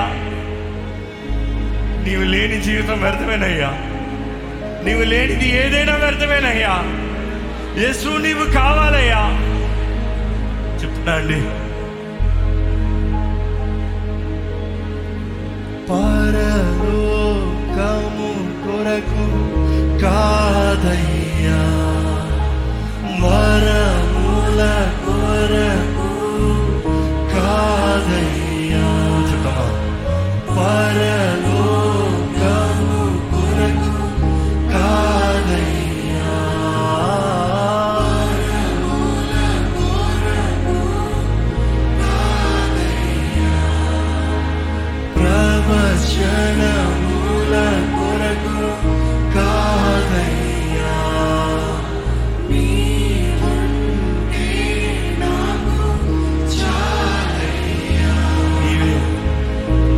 శ్వాసే పరలోకం దేవా. అవును కదండి, నేను పోలిన మరములు లేవయ్యా, మరొకసారి నీ శ్వాసే పరలోకం దేవా, నేను పోలిన మరములు లేవయ్యా, మరములు నాకున్నా నీవు లేని జీవితమై వ్యర్థముగా నీ కోసమే బ్రతికెదను యేసయ్యా, నీ కోసమే చావైన మేలేగా నిర్ణయం చేస్తున్నారు చెప్పండి. It is an anthem that we have to sing. నీకోసమే బ్రతుకుతానయ్యా, నీకోసం ఏమైనా పోగొట్టుకుంటానయ్యా, మరలా నీకోసమే బ్రతికెదను యేసయ్యా, నీకోసమే చావైన మేలేగా, నీకై ఎవరు రాకున్నా, నీ సువార్తను ప్రకటిస్తా, ఓ నీ సాక్షిగా ఎవరు రాకుండా పర్వాలేదయ్యా, నీ సువార్తను నేను ప్రకటిస్తానయ్యా, I will be your testimony, I will be your living testimony అన్నమాట, నీ అత సాక్షిగా మరణిస్తా, నా ప్రియేసు రా, నా ప్రియేసు రా, నీ చేయి తాకగానే కన్నీరు పొంగిపోలే, నా కన్నీటిని చూసి నీ కన్నీ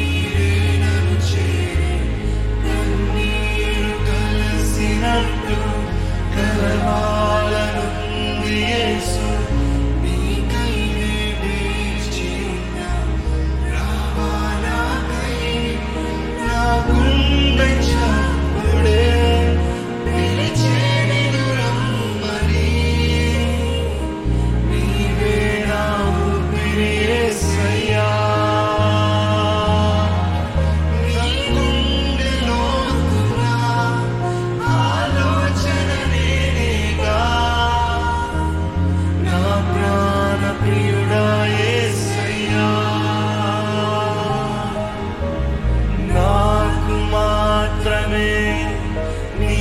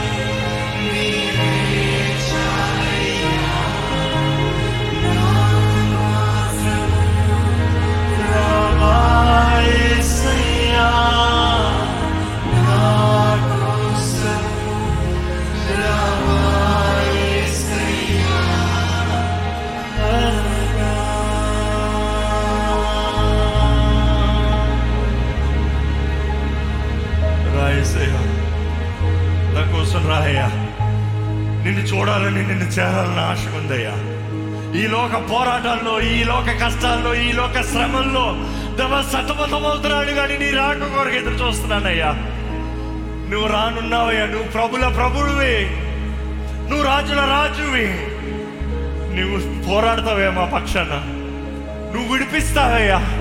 అంతము వరకు సహించిన వాడికి దేవా దాచుంచిన మన్నాన్ని ఇస్తానంటున్నావు, జీవ కిరీటాన్ని ఇస్తానంటున్నావు అయ్యా, జీవవృక్ష ఫలాన్ని ఇస్తానంటున్నావు అయ్యా. Help us Lord to be victorious, overcomers Lord, overcoming every temptation, overcoming every sin, overcoming every obstacles the devil is causing us. ఈరోజు మాకు నీవు కావాలయ్యా. నిన్ను ప్రేమిస్తున్నాం యేసయ్యా. నీ సన్నిధిలోకి రావాలి, నిన్ను ఆరాధించాలి, నీతో జీవించాలయ్యా. నీవు నిజమైన ప్రేమికుడు అయ్యా. నీ ప్రేమ గొప్పది ప్రభా. నువ్వు త్వరలో వస్తున్నావు నమ్ముతున్నామయ్యా. ఇదిగో త్వరగా వస్తున్నాను అని చెప్పావయ్యా.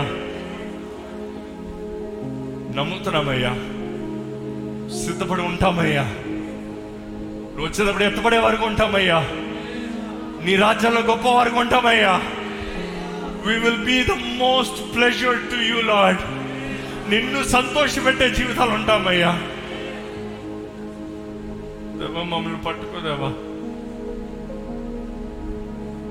దేవా మాకు కావాల్సింది నీవేనయ్యా. ఈ లోక సుఖభోగాలన్నీ పోతాయి, ఈ లోక ఆడంబరాలన్నీ పోతాయి, ఈ లోకంలో పేరు ప్రఖ్యాత ఆస్తిపాస్తులు అన్నీ కొట్టుకుని పోతాయి, కానీ నీలో ఉంటే అది నిరంతరము కదయ్యా. నిరంతరమైన జీవితం, మాకు దయచే ప్రభు. ఈరోజు ఈ వాక్ విన్నా అయ్యా ప్రతి హృదయంలో కార్యాన్ని జరిగించు ప్రభు. నేను ఏదైనాను క్రీస్తు కొరకే జీవిస్తాను. ఎన్ని శోధనలు ఎదురైనాను, ఎన్ని వేదనలు ఎదురైనాను, సమస్తము కోల్పోవాల్సిన అవసరం వచ్చినాను, నేను క్రీస్తును విడవను. I will stand for Christ, I will live for Christ. ప్రభా నీ రాకడ సూచనలు ఎక్కడ చూసినా కనబడుతున్నాయి ప్రభా. సిద్ధపాటు, సమర్పణ, ఎత్తబడే జీవితాలను మాకు దయచేయండి. ఈరోజు ఎవరెవరైతే నీవు కావాలంటున్నారో వారిని హత్తుకో ప్రభా, వారిని లేవనెత్తయ్యా, వాళ్ళని ఆదరించు ప్రభా. నీ బిడ్డల్ని నువ్వు ఎరుగున్న దేవుడివి, నీ ప్రేమికుల్ని నువ్వు పట్టించుకున్న దేవుడివి. నీవే మా సర్వమని ప్రకటించునగా ఈ అంచె దినాలు ఎక్కడ బాలాము బోధనలకి, నికోలాయితుల బోధనలకి మళ్ళీపోకుండా, సులభమైన అడ్డదారులు పట్టకుండా, మా సిలువ ఎత్తుకుని నేను వెంబడించి కృపణించి మా సమస్తమును నీకు త్యాగం చేసే బ్రతుకు మాకు దయచేయమని నజరేయుడైన యేసు నామములో అడిగి వేడుచున్నాము తండ్రి, ఆమేన్.